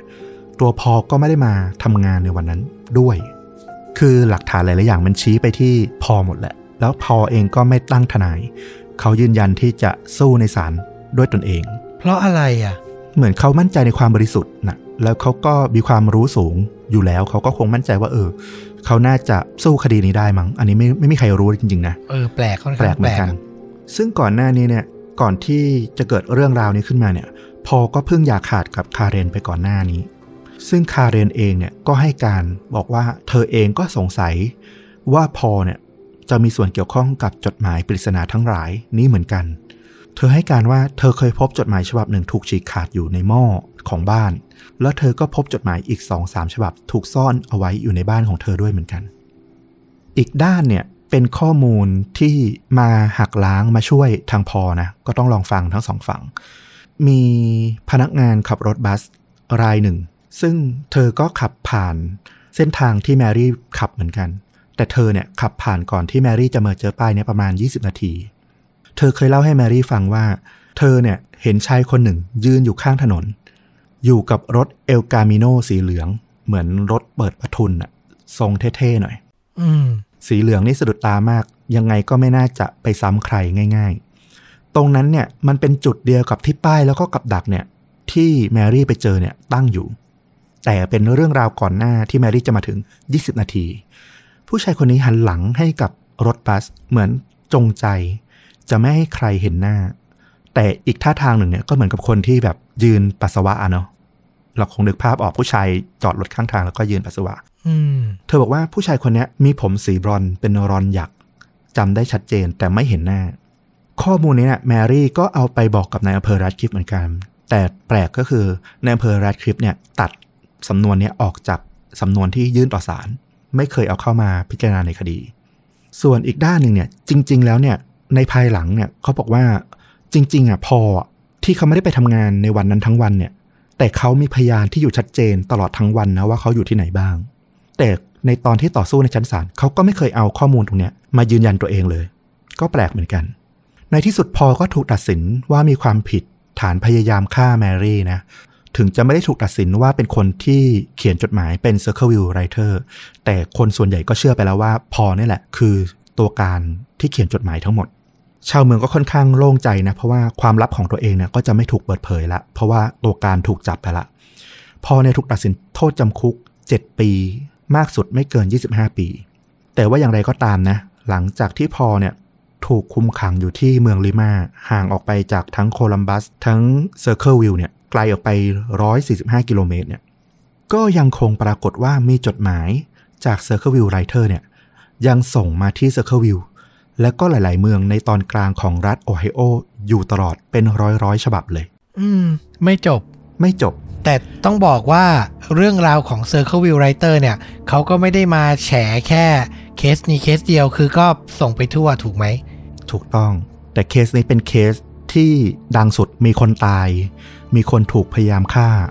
แล้วก็มีการจับตัวคนร้ายจริงอืมอืมๆเมื่อมันมีการส่งจดหมายออกไปทั้งๆที่พอถูกจับเนี่ย ก็มีการเขียนร้องเรียนนะ ไปยังเรือนจำที่พออยู่ว่า ให้ช่วยหยุดพอสักทีหยุดเขียนจดหมายออกมาจากเรือนจำมาทำป่วนทุกคนอย่างนี้เสียที ซึ่งตรงนี้เนี่ยพัสดีของเรือนจำเนี่ยก็ทำการสอบสวนถึง 2-3 ครั้งเลยนะ ว่าพอเนี่ยได้เขียนจดหมายออกไปจากเรือนจำหรือเปล่า ซึ่งจริงๆเนี่ยมันก็ยากอยู่แล้วที่เขาจะเขียนจดหมาย แล้วก็ให้ออกไปจากเรือนจำได้ แล้วอย่างเมืองที่เขาอยู่เนี่ยคือลิมาแต่จดหมายก็ยังตีทะเบียนอยู่ที่โคลัมบัสเหมือนเดิมอืมตรงเนี้ยถ้ามีคน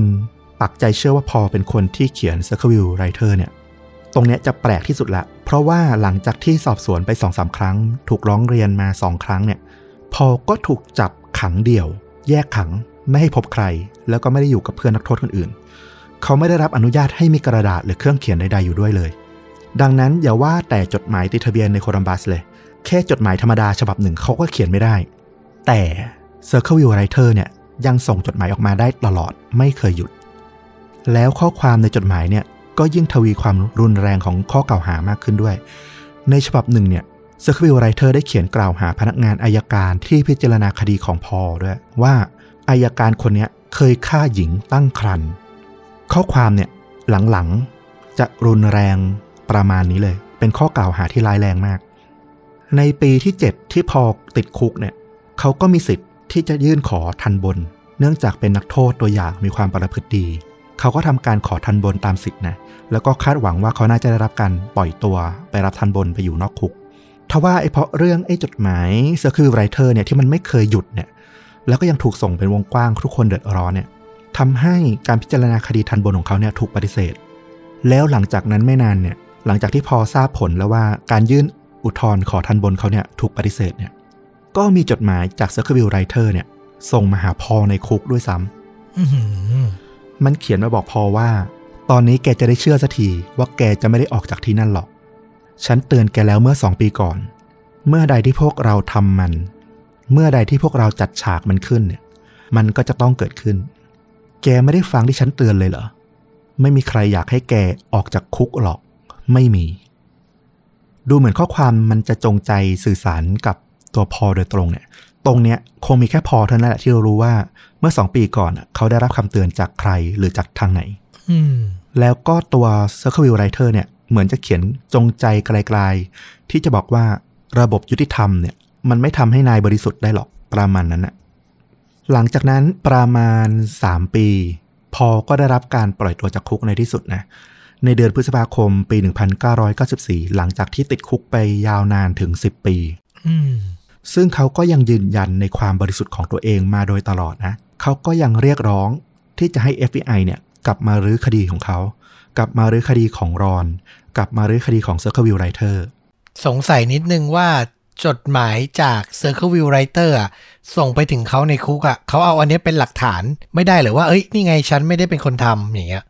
คือแม้แต่ตอนที่เขาอยู่ในคุกและถูกขังเดียวอะจดหมายก็ยังมีการส่ง แล้วทางเจ้าหน้าที่ก็ยังเชื่อว่าเป็นพอที่ส่ง ดังนั้นเขาคงคิดว่าจดหมายที่พอได้รับ ก็คงเป็นพอเขียนถึงตัวเองเพื่อให้ตัวเองหลุดอยู่ดีอะนึกออกไหมอืมคือหลักฐานมันชัดว่าเขาเขียนไม่ได้ แต่ยังเชื่อว่าจดหมายนั้นมาจากเขาแล้วมันก็จบแล้วแหละ เหมือนที่ Circle Writer เขียนมานั่นแหละว่า ไม่มีใครอยากให้แกออกจากคุกหรอกไม่มี เหมือนถูกตัดสินไปแล้ว คนเชื่อไปแล้วอะนะอืม คราวนี้มันมีรายการชื่อดังเลย Unsolved Mystery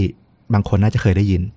รายการเนี้ยมันจะเล่าถึงพวกคดีแปลกๆคดีที่ปิดไม่ลง แล้วก็เรื่องราวลึกลับต่างๆ ในปีที่ 7 ของรายการตอนที่ 204เนี่ยออกอากาศวันที่ 11 พฤศจิกายน 1994 ก็คือหลังจากที่พอเนี่ยได้ออกมาแล้วเนาะ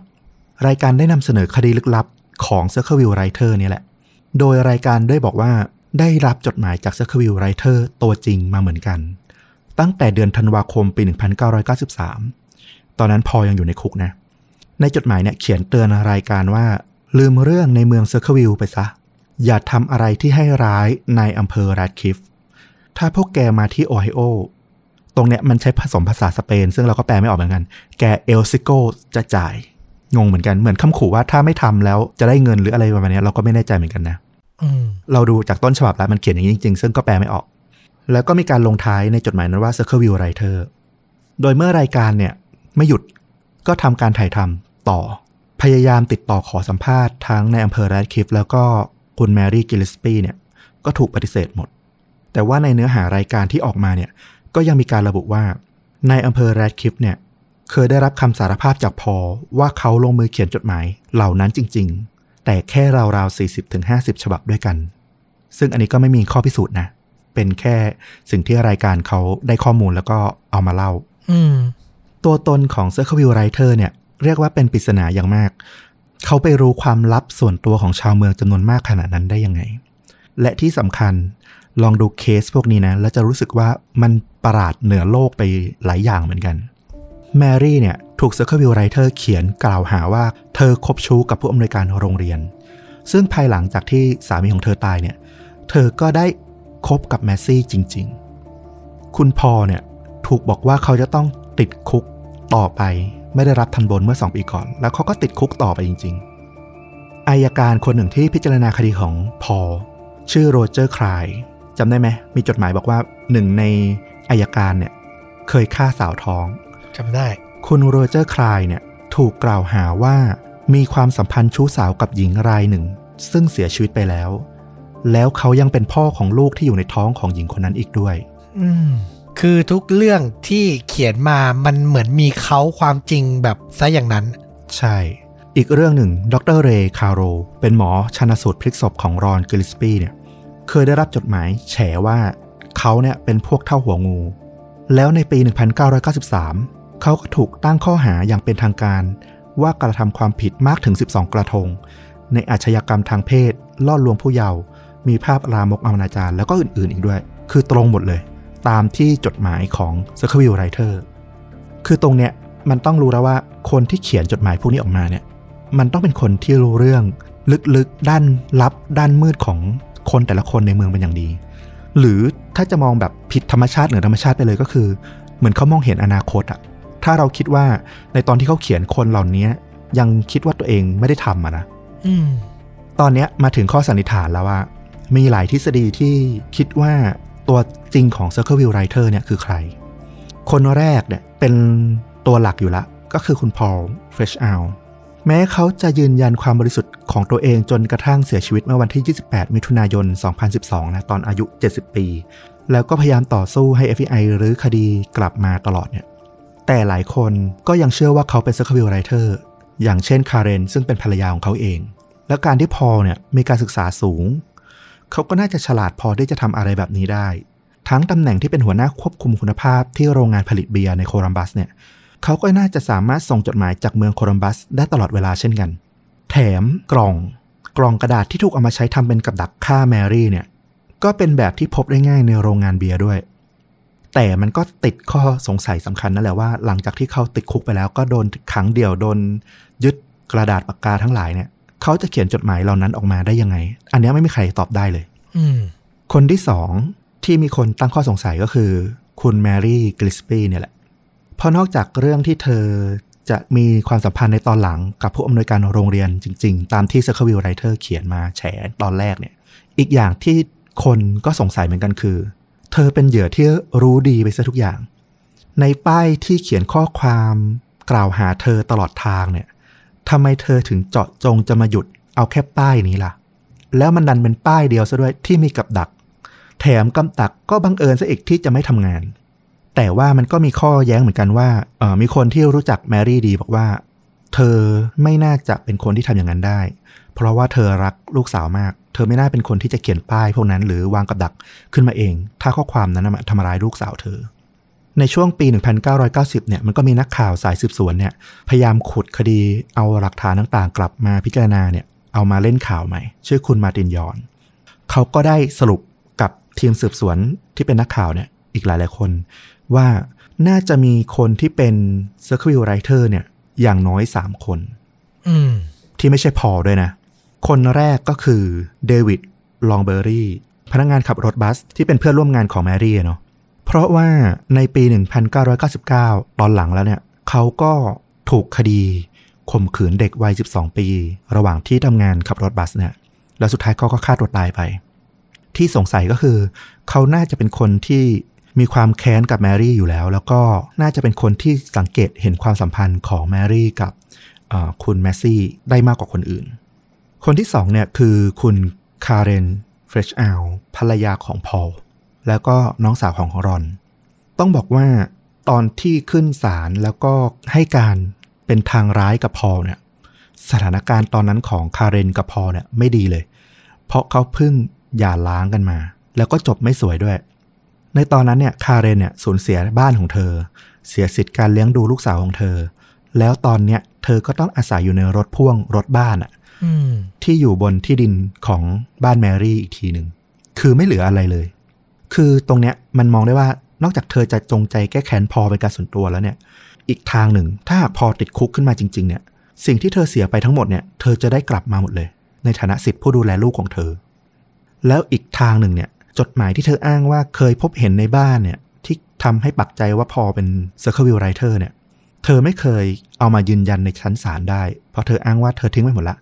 ซึ่งถ้าพิจารณาดีๆเนี่ย ในตอนนั้นน่ะ มันมีทั้งเรื่องราวของรอนของแมรี่ ซึ่งเป็นคนที่เธอรักและสนิทใกล้ชิดทั้งคู่ทำไมเธอไม่เอาจดหมายพวกนั้นไปหาตำรวจตั้งแต่ต้นๆล่ะ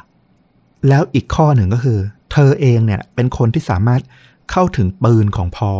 ได้มากที่สุดด้วย อืม นอกจากนี้เนี่ยยังมีข้อมูลอีกอย่างหนึ่งคือ ชายลึกลับที่อยู่ตรงรถเอลคามิโนสีเหลือง ที่บอกว่ามีพนักงานขับรถบัสมองเห็นก่อนที่ตัวแมรี่จะมาเจอป้ายเนี่ยมีข้อมูลว่าชายคนหนึ่งที่คาร์เรนเฟรชอัลเนี่ยกำลังเดทด้วยในเวลานั้นเนี่ยมีรถประเภทนี้อยู่อืมข่าวลืออีกทางบอกว่า ญาติของเธออะก็เป็นคนที่มีรถประเภทนี้เหมือนกัน แต่ก็สุดท้ายเนี่ยมันไม่มีใครยืนยันได้ว่า บุคคลคนนั้นนะคือใครกันแน่ แต่ก็เป็นข้อสงสัยที่ทำให้คาเรนดูแบบน่าสงสัยมากๆขึ้นมาคนหนึ่ง ที่สำคัญในตอนที่รายการ Unsolved Mystery เนี่ยไปถ่ายทำที่เมืองของเธอเนี่ย เธอยังไปตามเฝ้าดูด้วยว่าใครกันบ้าง คนในเมืองคนไหนชาวเมืองคนไหนที่มาให้รายการสัมภาษณ์ แล้วเธอก็จะยืนจับจ้องอยู่ฝั่งถนนตรงข้ามของกองถ่ายตลอดเวลา คือดูน่าสงสัยมากเหมือนกัน คนที่สามคนนี้ไม่เคยถูกกล่าวถึงเลย แต่ว่าถ้าใครฟังเรื่องราวมาตลอดเนี่ย ก็น่าจะมีตะหงิดตะหงิดรู้สึกสงสัยอยู่ นั่นก็คือครอบครัวของกอร์ดอนแมสซี่ผู้อำนวยการโรงเรียน เขามีลูกชายชื่อวิลเลียมแมสซี่ก็เป็นเป้าหนึ่งที่น่าสงสัยว่าจะเป็น Circleville Writer เพราะว่าเขาอาจจะรู้ความสัมพันธ์ของพ่อของเขากับตัวแมรี่ แล้วก็อยากยุติความสัมพันธ์นี้ซะ เลยเป็นคนเขียนจดหมายขู่ต่างๆออกมา ที่ไปสงสัยตัววิลเลียมแมสซี่มากกว่าที่จะเป็นตัวภรรยา เพราะว่าจดหมายบางฉบับของ c i r c l e Writer เนี่ย มีการลงนามด้วยตัว W ตัวเดียวบ้างเหมือนกันทำให้บางคนเนี่ยสงสัยว่าอาจจะเป็นวิลเลียมแมสซี่บุตรชายของกอร์ดอนหรือเปล่าอืมซึ่งทั้ง 3 คนเนี่ยก็เป็นข้อสันนิษฐานของเออนักข่าวสายสืบที่มาทำคดีย้อนหลังเอานะ แต่ที่เราก็สงสัยขึ้นมาอีกคนหนึ่งเหมือนกันก็คือ ในอำเภอแรดคลิฟเพราะบทบาทของเขาในคดีเนี่ยมันส่งผลต่อการตัดสินคดีทั้งเรื่องการตายปริศนาของรอนเอง แล้วก็การทำสำนวนเอาผิดพอเนี่ยที่บางสำนวนที่เป็นประโยชน์ต่อพอเนี่ยเขาตัดทิ้งไปเฉยๆเนี่ยอย่างชัดเจน เขายังเป็นคนที่ดูแลเมืองเซอร์เคิลวิลอีกต่างหากทำให้เขาน่าจะรู้จักคนในเมืองเป็นอย่างดี แล้วก็ไม่แปลกด้วยที่เขาจะมีข้อมูลประวัติอาชญากรรม หรือคดีต่างๆ ของคนในเมือง แถมตอนที่รายการ Unsolved Mystery เนี่ยจะทำรายการนี้ขึ้นมาแล้วได้รับจดหมายขู่จาก Circleville Writer เนี่ย ในจดหมายก็เขียนไปตรงๆเลยว่าอย่าไปยุ่งกับในอำเภอแรดคลิฟมันก็ดูน่าสงสัยว่า เขามีความสำคัญอะไรยังไง อืม แต่ถ้ามองในแง่แบบดูหนังฆาตกรรมมาเยอะ ก็ไม่น่าจะแบบเจาะจงชื่อตัวเองในจดหมายขนาดนั้น ถ้าเป็นคนทำจริง อืม ใช่ อันเนี้ย น่าสนใจ หรือที่มันน่าเป็นไปได้ถ้าดูหนังมาเยอะ มันไม่มี Circleville Writer แค่คนเดียวหรอก มันมีหลายหลายๆคน และอาจจะไม่ได้ร่วมมือกัน เพียงแต่คนที่เขียนคนแรกๆแล้วเกิดปรากฏการณ์ขึ้นมาเนี่ย มันไปจุด ให้ด้านมืดในใจของคนชาวเมืองเซอร์เคิลวิลเนี่ย อยากเอามาแฉ เอาเรื่องราวที่ตัวเองรู้อะอยากออกมาเขียนมาทำร้ายคนอื่น ผ่านตัว Circleville Writer ซึ่งเป็นคนปริศนา ร่วมสถานการณ์กันไป อาจจะมี Circleville Writer เป็น10เป็นร้อยคนเลยก็ได้ มันก็เดาไม่ได้ แต่เรื่องลายมือเรื่องอะไรด้วยปะคือก็คิดประมาณนั้นเหมือนกันแต่แบบ เออ มันแบบมีเรื่องของลายมือที่ติดอยู่ อืมซึ่งอย่างที่บอกว่าลายมือของ Circleville Writer เนี่ย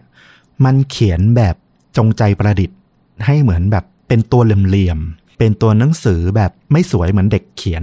เพื่อลบลายมือดั้งเดิมของตัวเอง ซึ่งตรงนี้เนี่ยที่มาถึงตรงปัจจุบันรายการ 48 hours ซึ่งเป็นรายการแนวสืบสวนสอบสวนเนี่ยเขาก็ไปจับคดีนี้เนี่ยขึ้นมา รายการนี้เนี่ยออกทางช่อง 10S เพิ่งออกอากาศไปเมื่อวันที่ 25 สิงหาคมอย่างที่เราบอกไปตอนแรก เขาก็เชิญผู้เชี่ยวชาญ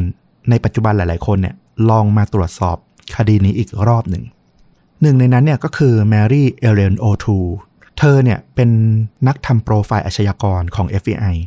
เธอก็ทำการวิเคราะห์บุคลิก แล้วก็โปรไฟล์ของตัวผู้ร้าย ที่น่าจะเป็นคนเขียน c i r c l e Writer เนี่ยออกมา เธอบอกว่าคนที่เขียนข้อความเหล่านี้เนี่ย มีความมั่นใจยิงทะนงในตัวเองสูง เชื่อว่าตัวเองเนี่ยจะไม่สามารถถูกจับได้ และไม่มีใครสงสัยว่าเป็นเขาแน่นอน ตัวผู้เขียนเนี่ยระบุเพศยาก เพราะว่าหนึ่งจดหมายเนี่ยมันไม่ค่อยระบุความเป็นเพศอยู่ละ มันแทนตัวเองเป็นไอตลอด และตัวผู้เขียนเนี่ยก็พยายามหลอกลวง แล้วก็พยายามหลีกเลี่ยงให้หลงทางอยู่ตลอด เธอตั้งข้อสังเกตว่ามันมีจดหมายฉบับแรก ที่ตัว c i r c l e Writer เนี่ยมีการอิงตัวเองว่าเขาเป็นแฟนของผู้หญิงคนหนึ่ง ซึ่งเธอก็ดูวิเคราะห์โปรไฟล์ที่ผ่านมาเนี่ย เธอก็เลยคิดว่าคนคนนี้จริงๆอะเป็นคนที่หลอกลวงชอบทำให้คนอื่นหลงทาง เป็นจอมบงการ ดังนั้นถ้าเขียนว่าตัวเองเป็นผู้ชายอะจริง ๆ แล้วเขาน่าจะเป็นผู้หญิงมากกว่าหรือเปล่า อืมนอกจากนี้เนี่ย ดูจากตัวข้อความการใช้ไวยากรณ์หรืออะไรต่างๆ เนี่ย คุณแมรี่เอเลโอทูเนี่ยก็ระบุว่าคนเนี้ยไม่น่าจะเป็นคนที่มีการศึกษาสูง เพราะคุณภาพของการเขียนเรียบเรียงประโยคและวิธีการประกอบคำต่างๆ เนี่ย มันดูประหลาด ซึ่งถ้าฟังจากโปรไฟล์ตรงนี้มาทั้งหมดเนี่ย มันไม่น่าจะใช่พอล คุณแมรี่เอเลโอทูเนี่ยค่อนข้างปักไปทางว่าพอลเฟรชอาเนี่ยไม่ใช่ คนร้ายในคดีนี้ตามที่ที่ได้ถูกตัดสินจำคุกไป แต่ว่าอีกด้านหนึ่งทางรายการเนี่ยเขาก็ไปเชิญ ผู้เชี่ยวชาญด้านเอกสารนิติเวชชื่อเบเวอรี่อีสซึ่งเป็นนักพิสูจน์ลายมือเนี่ยตามหลักการยุคสมัยใหม่เลยเนี่ยมาลองตรวจสอบเอกสารอีกรอบหนึ่ง ใช้เอกสารจดหมายของ Circleville Writer เนี่ย49 ฉบับ หลังจากทำการวิเคราะห์ลายเส้น วิธีเอกลักษณ์ของตัวอักษรบางตัวตัวเลขบางตัวแล้วเนี่ย คุณเบเวอรี่อีสเนี่ยสาบานเลยว่ามั่นใจแน่นอนว่าจดหมายทั้งหมดเนี่ยเขียนมาจากคนคนเดียวกัน นั่นคือ p r o f e s s i o n a l ซึ่งก็มีข้อมูลอีกทางหนึ่งเหมือนกันบอกว่า มีเจ้าหน้าที่สอบสวนเนี่ยไปพบลายนิ้วมือนะของ Paul Fresh o u เนี่ยอยู่บนจดหมายประมาณ 12 ฉบับ ที่ประทับตาไปรษณีย์โคลัมบัส ในขณะที่เขาเนี่ยยังถูกจำคุกอยู่ ก็เป็นเรื่องที่มันแปลกเป็นไปไม่ได้ แต่มันก็ให้น้ำหนัก ออกมาทั้งสองทางว่า สรุปแล้วเนี่ย Paul Fresh o u t เนี่ยเขาคืออาชญากรอัจฉริยะ หรือจริง ๆ เขาแค่ถูกใส่ร้ายอย่างแยบยลกันแน่ แต่เขาก็ไม่อยู่แล้ว และเขาก็ชดใช้โทษไปแล้ว มีสองแนวก็คือ Circle View Writer เนี่ย เป็นสัญลักษณ์ที่ทำให้คนมาสาดโคลนใส่กัน คืออาจจะไม่มีตัวจริงเลยก็ได้อืมแต่ผู้เชี่ยวชาญอีกคนนึงก็บอกว่า ไอคนนั้นน่ะถูกแล้ว แต่ก็ต้องมาคิดกันอีกว่า แล้วเขาส่งจดหมาย มาได้ตลอดเวลาแม้จะอยู่ในคุกได้ยังไง ใช่ อือหือซับซ้อนซ่อนเงื่อน แล้วก็คงเป็นคดีที่แบบเชิญชวนให้ผู้รักผู้ชอบในคดีสืบสวนสอบสวนทั้งหลายเนาะลองคิดลองจินตนาการต่อไปว่ามันน่าจะเป็นทางไหน เพราะว่าในทางคดีจริง ๆ แล้วเนี่ย คดีนี้ที่เมืองเซอร์เคิลวิลเนี่ยมันปิดลงไปตั้งแต่ตอนจับพอลเฟรชเอาตั้งแต่ตอนปี 1980 กว่าไปละอืมคดีปิดไปนานละ แต่แค่ทิ้งเงื่อนงำหลาย ๆ อย่างที่มันน่าสงสัยมาก ๆ และหาคำตอบไม่ได้ออกมาอยู่จนถึงปัจจุบัน ปิดไปแล้วแต่ก็ยังมีการถูกรังควานมาโดยตลอดเหมือนปิดไม่จริงอะ่ะ อืม แล้ว Circle Writer เนี่ย ก็ยุติหายไป หลังจากที่คุณพอลเฟรชอาเนี่ยได้ออกจากคุกในปี 1994 ฉบับสุดท้ายน่าจะเป็นที่ส่งไปที่รายการ Unsolved Mystery นั่นแหละ อืมอืม น่าสนใจ น่าสนใจ มีหลายทฤษฎีให้ถกกัน คือจะบอกว่าเป็นคดีที่ไขไม่ได้เลยก็ไม่ใช่ มันเหมือนจะมีบทสรุปของมันไปแล้ว แต่บทสรุปนั้นนะมันมีความน่าสงสัยในหลายจุดแค่นั้นเองอืมอันนี้ก็สามารถถกเถียงกันได้ต่อไป ใครคิดไปทางไหนก็คอมเมนต์มาแลกเปลี่ยนกับเราได้นะครับ อยากฟังความเห็นคุณผู้ฟังหลาย ๆ ท่านนะเพราะว่าหลาย ๆ คนนี่บางครั้งนี่ เวลาเล่าเรื่องอะไรไปนี่วิเคราะห์มานี่แบบ เจ๋งกว่าพวกเราเล่าอีกนะอ่าการผูกเงื่อนทฤษฎีอะไรอย่างเงี้ย น่าสนใจจริงๆนะครับ อยากแลกเปลี่ยนกัน หลาย ๆ หัวดีกว่าหัวเดียวเนาะใช่ใช่ใช่เลยต้อมกับฟลุกนี่เดี๋ยวรออ่านคอมเมนต์เลย มาได้ทุกทางเลยนะครับผม แล้วภาพยนตร์นะอ่าภาพยนตร์เนี่ย เราเพิ่งไปดูซีรีส์มาอันหนึ่ง เป็นซีรีส์ที่เข้าชิงเอมมี่พรามของปีล่าสุดหลายรางวัลเลยของช่อง HBO ในบ้านเราก็ดูผ่านได้ทางแอป HBO Go เนาะอืมเป็นซีรีส์ที่ทำออกมาได้ดีมาก ๆ เลยนะ อยากแนะนำให้ไปชม ชื่อ Mare of Easttown แสดงโดยคุณเคทวินสเลตไททานิกของเรานี่เองอ๋อคุ้นๆอยู่นะ ว่าความวิจารณ์ดีมากแบบเธอเล่นดีมาก เธอเล่นเป็นอารมณ์แบบเจ้าหน้าที่ในอำเภอตำรวจอะไรประมาณนี้ปะใช่ เธอเป็นตำรวจที่แบบสนิทกับชาวบ้านทุกคนอะเนื้ออารมณ์ออกไหมเป็นคนที่เกิดที่โตในเมืองเนี้ยเคยเป็นฮีโร่ของเมือง ตอนที่ยังเป็นวัยรุ่น เคยเป็นแบบ นักกีฬาของเมืองที่แบบไปได้แชมป์ของรัฐ แล้วก็เป็นคนดังของเมืองอะไรอย่างเงี้ยพอโตมาเป็นตำรวจ เธอก็แบบยังคลุกคลียังสนิทกับทุกคน เรียกว่าคดีเล็กๆน้อยๆก็ทำเป็นมองไม่เห็นมั่ง เพราะว่ารู้ว่าคนที่ทำแบบไร้เดียงสาหรือแบบอาจจะไม่ได้ตั้งใจหรอกอะไรอย่างเงี้ย เป็นอารมณ์ตำรวจประมาณนั้นซึ่งไอ้จุดเนี่ยมันก็ทำให้เป็นข้อจุดอ่อนของเธอเหมือนกัน เพราะว่าพอมันเกิดคดีที่เด็กสาววัยรุ่นคนหนึ่ง ซึ่งเป็นคุณแม่ลูกอ่อนเนี่ย เกิดถูก ฆาตกรรมปริศนาตายในลำธารขึ้นมา มันโยงใยคนไปได้แบบทั้งเมืองเลย รวมถึงคนที่แบบใกล้ชิดเธอด้วย คือมันทำให้นึกถึงซีรีส์เรื่องเนี้ยจากเรื่องของ Circle View Writer เนี่ยตรงที่แบบว่าทุกคนมีความลับของตัวเองทั้งนั้นแหละ แล้วถ้าความลับนั้นอะมันมาโยงใยกันกับคดีหลักคดีหนึ่งเนี่ย มันดูมีความน่าสนใจในการเล่าขึ้นมาเยอะมาก แล้วเรื่องของ Mayor of Easttown เนี่ยก็ใช้แบบ รูปแบบเนี้ยออกมาได้อย่างน่าสนใจจริงๆ น่าติดตามมากๆ คือดูสนุกทุกตอนนะ มันไม่ได้สนุกของการแค่ติดตามฆาตกรรม ว่าใครเป็นคนร้ายหรือว่าทำได้ยังไงแค่นั้นนะมันสนุกกับการดูความสัมพันธ์ของคนแต่ละคน แล้วก็คิดตามว่าใครกันแน่ที่มันน่าจะมีส่วนเกี่ยวข้องกับคดีนั้นคดีนี้ ต้องบอกเลยว่า เดาไม่ออกเดายากมาก แล้วพอเฉลยมามันก็ได้แบบเออ สะเทือนใจอยู่นิดๆเหมือนกัน ต้องไปลองไปชมเซตติ้งเป็นเมืองเล็ก ๆ ทุกคนรู้จักกันหมด แต่ในขณะเดียวกันก็มีแง่มุมมืดที่ไม่อยากให้คนอื่นรู้ประมาณนั้น อืมใช่เออน่าสนใจแล้วระดับเคทวินสเลตนะ หลังๆมาเธอก็สลัดภาพความสวยแบบโรสทิ้ง แล้วก็เป็นนักแสดงขายฝีมือเต็มตัวนะ อืม ถูกต้อง ไว้ใจได้ไว้ใจได้นะครับ ก็ใครสนใจก็แปะตัวอย่างของซีรีส์เรื่องนี้ไว้ที่ top comment ใน YouTube เหมือนเดิมนะครับผมไปรับชมกันได้ แล้วถูกใจก็ไปหาชม เต็มๆกันได้ที่แอป HBO Go เอาล่ะ นี่ก็คือเรื่องจริงยิ่งกว่าหนังสมบูรณ์ไปแล้วนะครับสำหรับ episode นี้ ฝากติดตามเหมือนเดิมทุกช่องทาง Facebook YouTube b l o g d i t Spotify และ Apple Podcast นะครับ กลับมาพบกับต้อมกับฟลุกได้ใหม่ในตอนต่อๆไป วันนี้ลาไปก่อน สวัสดีครับ สวัสดีครับ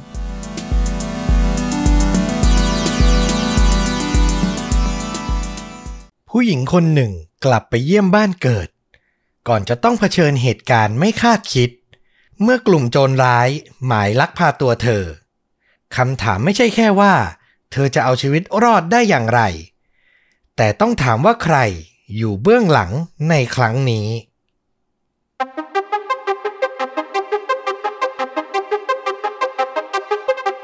สวัสดีครับ สวัสดีครับ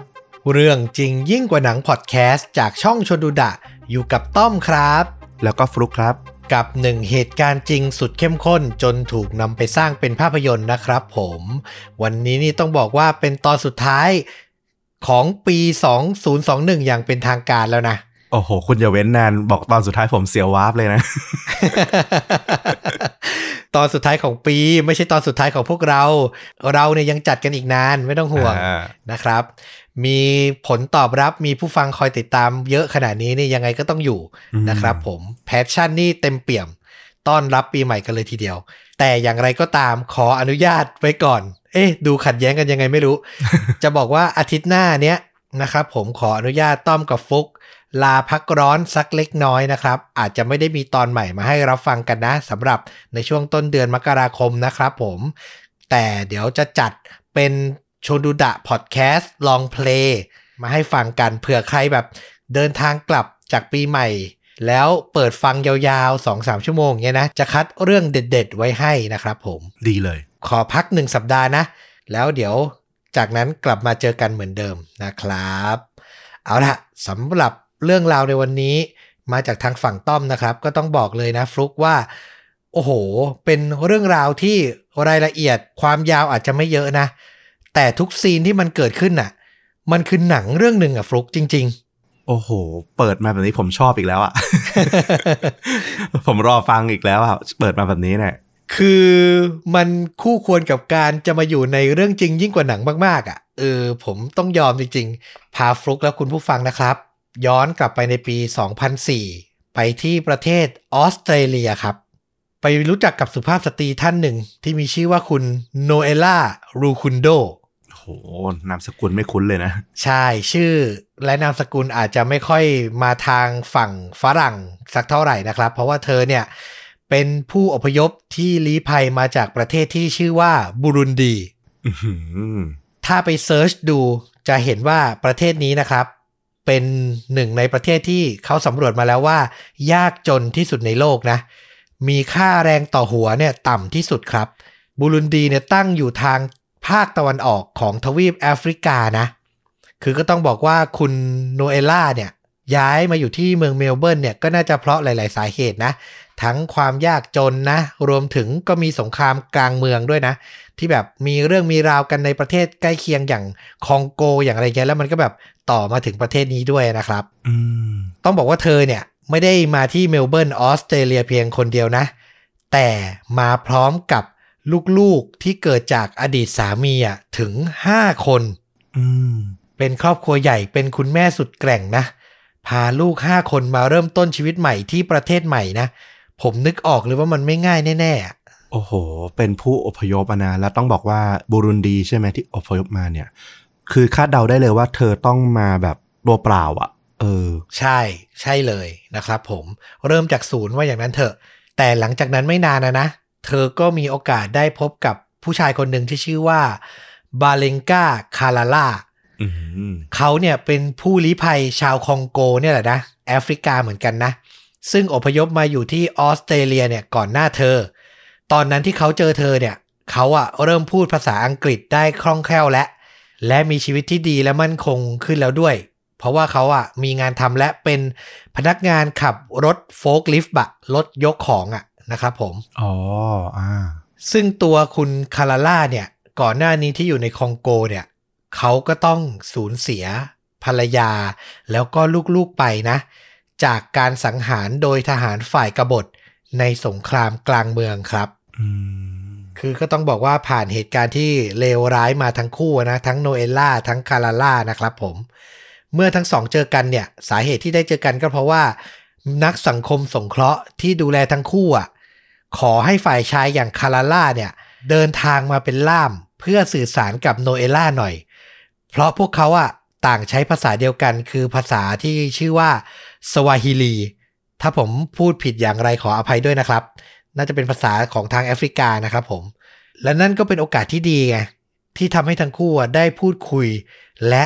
เริ่มตกหลุมรักกันอย่างรวดเร็วครับ คือพูดง่ายๆ คนบ้านเดียวกัน มาเจอกันในเมืองที่ห่างไกลอะนะ มันความผูกพันน่ะ จากการช่วยเหลือกันด้วยนะ มันก็เกิดขึ้นได้ไม่ยากนะครับ พวกเขาตัดสินใจแต่งงาน และเริ่มต้นชีวิตครอบครัวครั้งใหม่ โนเอล่ามีลูกให้กับคาราล่าเนี่ย เพิ่มอีก3คน โอ้โห รวมแล้วครอบครัวนี้กลายเป็นครอบครัวที่จากใหญ่อยู่แล้วนะ กลายเป็นใหญ่มากครับ มีลูกรวม 8 คนน่ะ โอ้โห เออ แต่อาจจะไม่แปลกสำหรับครอบครัวแอฟริกาก็ได้เนอะเราก็เห็นแบบเออเขาค่อนข้างลูกเยอะอยู่ละ นึกภาพถ้าเป็นช่วงนี้งานเลี้ยงปีใหม่นะ แล้วเรามีลูก 8 คนนะ โอ้โห น่าจะวุ่นวายน่าดูนะครับ ทุกอย่างก็ดำเนินไปอย่างปกติแบบเนี้ยนะ ตั้งแต่ปี 2005 ที่ทั้งคู่แต่งงานกันนะ ยาวมาจนถึงปี 2015 10 ปีเต็มๆนะ โนเอล่าก็ได้รับข่าวร้ายจากบ้านเกิดแจ้งมาครับว่า แม่เลี้ยงที่เลี้ยงดูเธอมาตั้งแต่เด็กเนี่ย ได้เสียชีวิตลงอืมถึงตรงนั้นโนเอล่าจึงตัดสินใจเดินทาง กลับไปที่เมืองที่ชื่อว่าบูจุมบูรา ที่ประเทศบูรุนดี เพื่อเข้าร่วมพิธีศพของแม่เลี้ยงครับ ซึ่งเธอกล่าวถึงเหตุการณ์สูญเสียแม่เลี้ยงในครั้งนั้นไว้ว่า ฉันสูญเสียคนสุดท้ายที่ฉันเรียกว่าแม่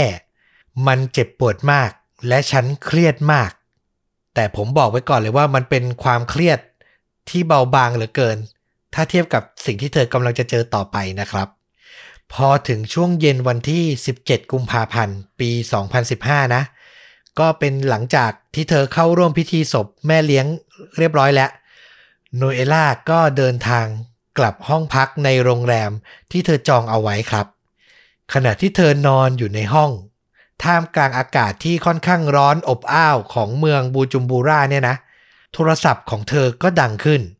เป็นสายทางไกลมาจากออสเตรเลียครับ ก็คือมาจากคุณบาเลงกาคาราล่า สามีและพ่อของลูกทั้ง3คนของเธอนั่นเองอืมผมพยายามติดต่อคุณทั้งวันเลย นี่เป็นประโยคแรกที่คาราล่าพูดนะครับ โนเอล่าก็ตอบกลับไปว่า ฉันกำลังจะเข้านอน ฝ่ายสามีก็พูดต่อว่าอ้าวมันยังเย็นอยู่เลยอะ่ะ ยังไม่มืดเลยนะทำไมคุณถึงนอนเร็วจัง โนเอล่าก็ตอบว่า ฉันรู้สึกไม่ค่อยดี รู้สึกไม่ค่อยมีความสุขสักเท่าไหร่ คือด้วย มางานศพแม่เลี้ยงอาจจะเศร้าด้วยนะ อากาศก็อาจจะแบบร้อนอบอ้าวด้วยก็เลยแบบอะไม่รู้จะทำอะไรและนอนดีกว่าอืมฝ่ายสามีก็เลยพูดขึ้นมาว่า อากาศที่นั่นเป็นอย่างไรบ้าง อากาศร้อนมากใช่ไหม คุณลองออกไปสูดอากาศบริสุทธิ์หน่อยไหมล่ะ จะได้รู้สึกดีขึ้น โนเอล่าฟังแล้วก็เออ ตัวเองก็เครียดมาหลายวันนะ มาพิธีศพแม่เลี้ยงยังไม่ได้แบบพักผ่อนสมองเดินเล่น ในเมืองบ้านเกิดเลย ก็เลยเห็นด้วยกับสิ่งที่สามีพูดครับ ตัดสินใจออกจากห้องหวังจะไปเดินเล่นด้านนอกโรงแรมอะนะครับผม แต่หลังจากที่เธออะเปิดประตูโรงแรมนะ ก้าวออกไปได้ไม่กี่ก้าว เธอก็รู้ตัวทันทีว่าตัวเองกำลังตกอยู่ในอันตรายครับอ้าวเธอเล่าว่า ฉันเปิดประตูโรงแรม และเห็นชายคนหนึ่งเดินเข้ามาหาฉัน จากนั้น เขาก็เล็งปืนมาที่ฉันโอ้คือแบบไม่มีปีไม่มีขลุ่ยเลย เป็นใครก็ไม่รู้นะครับ ชายคนนั้นพูดว่า อย่าร้อง ถ้าคุณเริ่มส่งเสียงร้อง ผมจะยิงคุณ พวกเขาอาจจะจับตัวผมได้ แต่ตอนนั้นคุณก็ตายไปแล้วอื้อหือคือประโยคที่พูดมันดูมีความมืออาชีพ มีความโหดอยู่นะครับผม จะบอกว่ามืออาชีพมากนะ นึกถึงแบบเรื่องเล่าแบบโจรปล้นธนาคารอะตักกะแบบเดียวกันเลย ว่าแบบเงินเป็นของธนาคารแต่ชีวิตเป็นของคุณอะคุณจะให้ผมโดนจับก็ได้แต่คุณก็ตายนะ เออ ประมาณนั้นเลย โอ้โห คือมันคือจิตวิทยาขั้นสูงเหมือนกันนะ แล้วต้องมีความโหดแล้วมีความเหี้ยม พร้อมจะลงมือมากเหมือนกันถึงจะพูดออกมาได้ ซึ่งต้องบอกว่าตรงนั้นโนเอลล่าก็ไม่มีทางเลือก เธอยอมทำตามที่ชายคนนั้นบอก เดินตามเขาไปขึ้นรถที่จอดแอบรออยู่ครับ โดยในรถ เธอถูกนั่งประกบสองข้าง โดยชายที่เอาปืนจี้เธอมาเนี่ยนะ แล้วก็ชายอีกคนหนึ่งคือประกบเลยอะ่ะ คนหนึ่งพกปืนยาว อีกคนพกปืนสั้นอื้อหือภาพคือเหมือนอยู่ในท่ามกลางกลุ่มผู้ก่อการร้ายอะ่ะ แล้วอย่าลืมนะว่านี่คือในประเทศในทวีปแอฟริกา ซึ่งเราน่าจะพอรู้ว่าสงครามกลางเมือง หรือกลุ่มโจรกลุ่มทหารกบฏนี่คือเยอะมากนะครับ ผู้ชายหนึ่งคนที่นั่งข้างๆเธอเนี่ย ก็หันไปพูดกับคนขับรถว่า ส่งผ้าพันคอมาให้เรา จากนั้นพวกเขาก็นำมันมาผูกปิดใบหน้าของโนเอล่าทั้งหมดครับ หลังจากนั้นเธอทำได้แค่นิ่งเงียบไม่พูดอะไร เธอได้ยินเสียง มือปืนที่นั่งข้างๆเธอเนี่ยบอกคนขับรถว่า ออกรถ จากนั้นเธอก็ถูกพาไปที่ไหนสักแห่ง ที่เธอไม่รู้เลยนะ เพราะถูกปิดตาปิดหน้าไปหมดแล้ว นั่งรถไปนานประมาณ 30-40 นาที ตามที่เธอกะนะ โอ้โหสามสิบสี่สิบนาทีเนี่ย ความคิดนี่แบบฟุ้งซ่านมากนะ จะเกิดอะไรขึ้นกับเราแล้วพวกนี้คือใคร คือเท่าที่ฟังมา เธอก็ดูเป็นแบบคุณแม่คนหนึ่ง ครอบครัวธรรมดามาก ๆ ที่ดูแบบไม่ได้มีความสำคัญขนาด ที่จะโดนแบบมืออาชีพอะ professional ทางด้านอาชญากรรม ด้านการลักพาตัวหรืออะไรพวกนี้มาจับตัวได้เลยอะจะเกิดอะไรขึ้นกับเธอเนี่ย ใช่ คืออย่างที่เราบอก scene ทั้งหมดที่เราเล่ามา เชื่อว่าหลาย ๆ คนน่าจะรู้สึกเหมือนกันคือ หนังชัดๆอะแล้วอย่างที่ว่าไปหลังผ่านไป 30-40 นาที โนเอล่าก็ได้ยินเสียงรถหยุดครับ เธอถูกนำตัวลงจากรถ และบังคับให้เดินเข้าไปในอาคารแห่งหนึ่ง ที่นั่นเธอถูกจับนั่งกับเก้าอี้ และใช้เชือกอะมัดแขนขา ผูกติดกับเก้าอี้อะ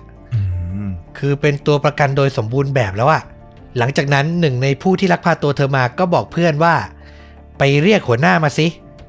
โนเอล่าได้ยินเสียงประตูเปิด แต่เธอไม่รู้เลยว่าหัวหน้าที่พวกเขาบอกให้ไปเรียกเนี่ย อยู่ในห้องในตึกนั้นอยู่แล้ว หรือว่าเพิ่งเดินเข้าตึกมาจากข้างนอก แต่ไม่นานหลังจากนั้นครับ คนที่ทุกคนเรียกว่าหัวหน้าเนี่ย เดินมาถึงบริเวณที่เธอถูกมัดกับเก้าอี้อยู่เนี่ยนะ แล้วก็เอ่ยปากถามประโยคแรกกับเธอว่า คุณทำอะไรกับผู้ชายคนนี้ทำไมเขาถึงขอให้เราฆ่าคุณโอ้แสดงว่ามีคนจ้างวาน มืออาชีพ ให้มาเก็บเธอเหรอ ใช่ โอ้โห ซึ่งวินาทีนั้นน่ะโนเอล่าสับสนมาก นึกอะไรไม่ออกเลยว่า อย่างที่ฟลุกพูดเลย ฉันไปมีเรื่องอะไรกับใครอะ่ะ เขาก็ตอบหัวหน้าโจรไปนะว่า คุณหมายถึงผู้ชายคนไหน เพราะฉันน่ะ ไม่ได้มีปัญหากับใครเลยนะ โอ้โห ตอนเนี้ยเราคิดนะว่าน่าจะจับตัวผิดหรือเปล่าอะหน่วยเอล่าน่าจะคิดอะนะจับตัวผิดแน่แล้วแหละไม่มีทางเป็นฉันแน่นอน มันเต็มไปด้วยความสับสนไปหมดอะอย่างที่บอกเธอเป็น nobody อะเธอไม่ได้ใครที่สำคัญอะแต่หลังจากนั้นทุกอย่างก็กระจ่างชัดครับ หลังจากเธอบอกว่าคุณเข้าใจผิดหรือเปล่าผู้ชายคนไหนเนี่ย หัวหน้าโจรก็พูดออกมาว่า จะใครล่ะ ก็สามีคุณไง เฮ้ยโนเอลล่าตอบกลับไปทันทีว่า สามีของฉันไม่มีทางจะวางแผนฆ่าฉันได้ คุณโกหก สิ้นคำนั้น หัวหน้าโจรโมโหมากครับ เขาทำการตบหน้าเธออย่างแรงอื้อหือแล้วก็พูดต่อว่า คุณมันโง่มาก ผมจะโทรศัพท์ไปหาคนที่สั่งฆ่าคุณเดี๋ยวนี้ พูดจบ หัวหน้าแก๊งเนี่ยนะ ก็โทรศัพท์ทันที พอมีคนรับ เขาก็เปิดลำโพงสปีกเกอร์ของโทรศัพท์อะนะ เพื่อให้โนเอล่าได้ยินเสียงที่เขากำลังจะพูดคุยด้วย ประโยคแรกที่หัวหน้าโจรพูดคือ เราจับตัวเธอได้แล้ว ปลายสายได้ยินดังนั้นเนี่ย ก็กำลังจะตอบกลับมาครับ และวินาทีที่โนเอล่าได้ยินเสียงจากปลายสายก็เป็นวินาทีหนึ่งที่เธอตกใจที่สุดในชีวิต เพราะว่ามันเป็นเสียงที่เธอคุ้นเคย เป็นเสียงของสามีเธอจริง ๆ ครับ เมื่อไม่ถึงหนึ่งชั่วโมงก่อนหน้านี้ เสียงเสียงนี้ยัง พูดกับเธอด้วยความเป็นห่วง บอกให้เธอออกไปพักผ่อนสมองอยู่เลยอะ่ะอืมแต่เสียงเดียวกันเนี้ย วินาทีเนี้ยกลับพูดตอบหัวหน้าโจรว่าฆ่าเธอซะ โอ้โห ฉันได้ยินเสียงเขา ฉันรู้สึกเหมือนหัวจะระเบิด นี่คือสิ่งที่โนเอลล่ามาเล่าให้ฟังภายหลังนะ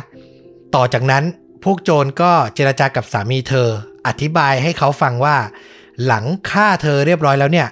เขาวางแผนจะแอบซ่อนศพไว้ที่ไหน แต่ในตอนนั้นน่ะ ด้วยความที่ตกใจช็อกสุดขีด ต้องบอกว่าโนเอล่าไม่สามารถจดจำรายละเอียดที่เขาคุยอะไรหลังจากนั้นได้เลย เพราะเธอเป็นลมล้มพับไปก่อนครับ คนเราอะ คนที่รักที่สุดผู้เป็นสามีอะวางแผนจะฆ่าตัวเอง รู้ความจริงมันตกใจจนช็อกไปเลยนะครับ แล้วอยู่ในจุดที่ทำอะไรไม่ได้แล้วด้วย คือแค่รอที่จะถูกฆ่าเท่านั้นอะ ถูกต้องเลย เมื่อหัวหน้าแก๊งวางสายจากคาราล่าผู้เป็นสามีนะ โนเอล่าก็ได้สติกลับมาอีกครั้ง ฉันบอกตัวเองว่า ฉันเหมือนคนที่ตายแล้ว ไม่มีอะไรที่ฉันจะทำเพื่อช่วยชีวิตตัวเองได้ นี่คือสิ่งที่โนเอล่าให้สัมภาษณ์นะ วินาทีนั้นหัวหน้าแก๊งโจรก็เดินขยับเข้ามาใกล้โนเอล่ามองที่ตาเธอแล้วพูดกับเธอว่า เราไม่ฆ่าผู้หญิงและเด็ก เราจะไม่ฆ่าคุณอืมหัวหน้าโจรเล่าต่อว่าคาราล่าผู้เป็นสามีของเธอเนี่ย โอนเงินมาจำมาตั้งแต่เดือนพฤศจิกายน แต่ตัวเธออะมาถึงบูรุนดีเนี่ยในเดือนมกราคมอะเป็นเวลาตั้งสองสามเดือน เธอไม่เห็นความผิดปกติของเขาบ้างหรืออย่างไรทำไมถึงได้โง่ขนาดนี้ คือหัวหน้าโจรกลายเป็นแบบอบรมกลายเป็นต่อว่ากลายเป็นด่าทอไปซะอย่างนั้นน่ะโจทย์คุณธรรมซะงั้น เออ แล้วหักมุมนะคือเลวขนาดไหนก็ตาม แต่แก๊งเราไม่ฆ่าเด็กไม่ฆ่าผู้หญิง โอ้โห แล้วพี่ไปรับงานเข้ามาทำไมเนี่ย ลองฟังต่อ เออ อย่างไรก็ดี แม้เหล่าโจรนะ จะดูทรงว่าเป็นมือสังหารที่ไม่ได้เป็นคนดีไม่ได้มีคุณธรรมหรอก เขาเรียกว่ามีหลักการแล้วกัน อืมอืมคือมีข้อห้ามในจิตใจอยู่ แต่หัวหน้าแก๊งก็ยังคงฉวยโอกาส รีดไถเงินจากคาราล่าเนี่ย ผู้เป็นสามีเนี่ยให้มากขึ้น เขาโทรศัพท์กลับไปอีกครั้ง เพื่อแจ้งคาราล่าว่า ค่าธรรมเนียมสำหรับการฆาตกรรมเนี่ยจำเป็นต้องเพิ่มขึ้น คือมีความยุ่งยากต้องจัดการเพิ่ม แก๊งโจรเนี่ยขอเงินเพิ่มอีก 3,400 ดอลลาร์ออสเตรเลีย หรือประมาณ 82,000 บาท เพื่อทำให้งานสำเร็จลุล่วง และสุดท้ายคาราล่าก็ตอบตกลงครับ ยอมโอนเงินมาเพิ่มให้ พักเหตุการณ์ตรงนี้ไว้ก่อน กลับมาที่โรงแรมที่โนเอล่าพักอยู่นะ ตอนเนี้ยพี่ชายของเธอ มาหาที่โรงแรมและเริ่มกังวลว่าน้องสาวเนี่ยหายตัวไปนานและติดต่อไม่ได้ด้วยไม่รู้หายไปไหน เขาก็คงรู้นะว่าอยู่ในประเทศตัวเองเนี่ยมันแบบมีความไม่ปลอดภัยบางอย่างอยู่นะครับ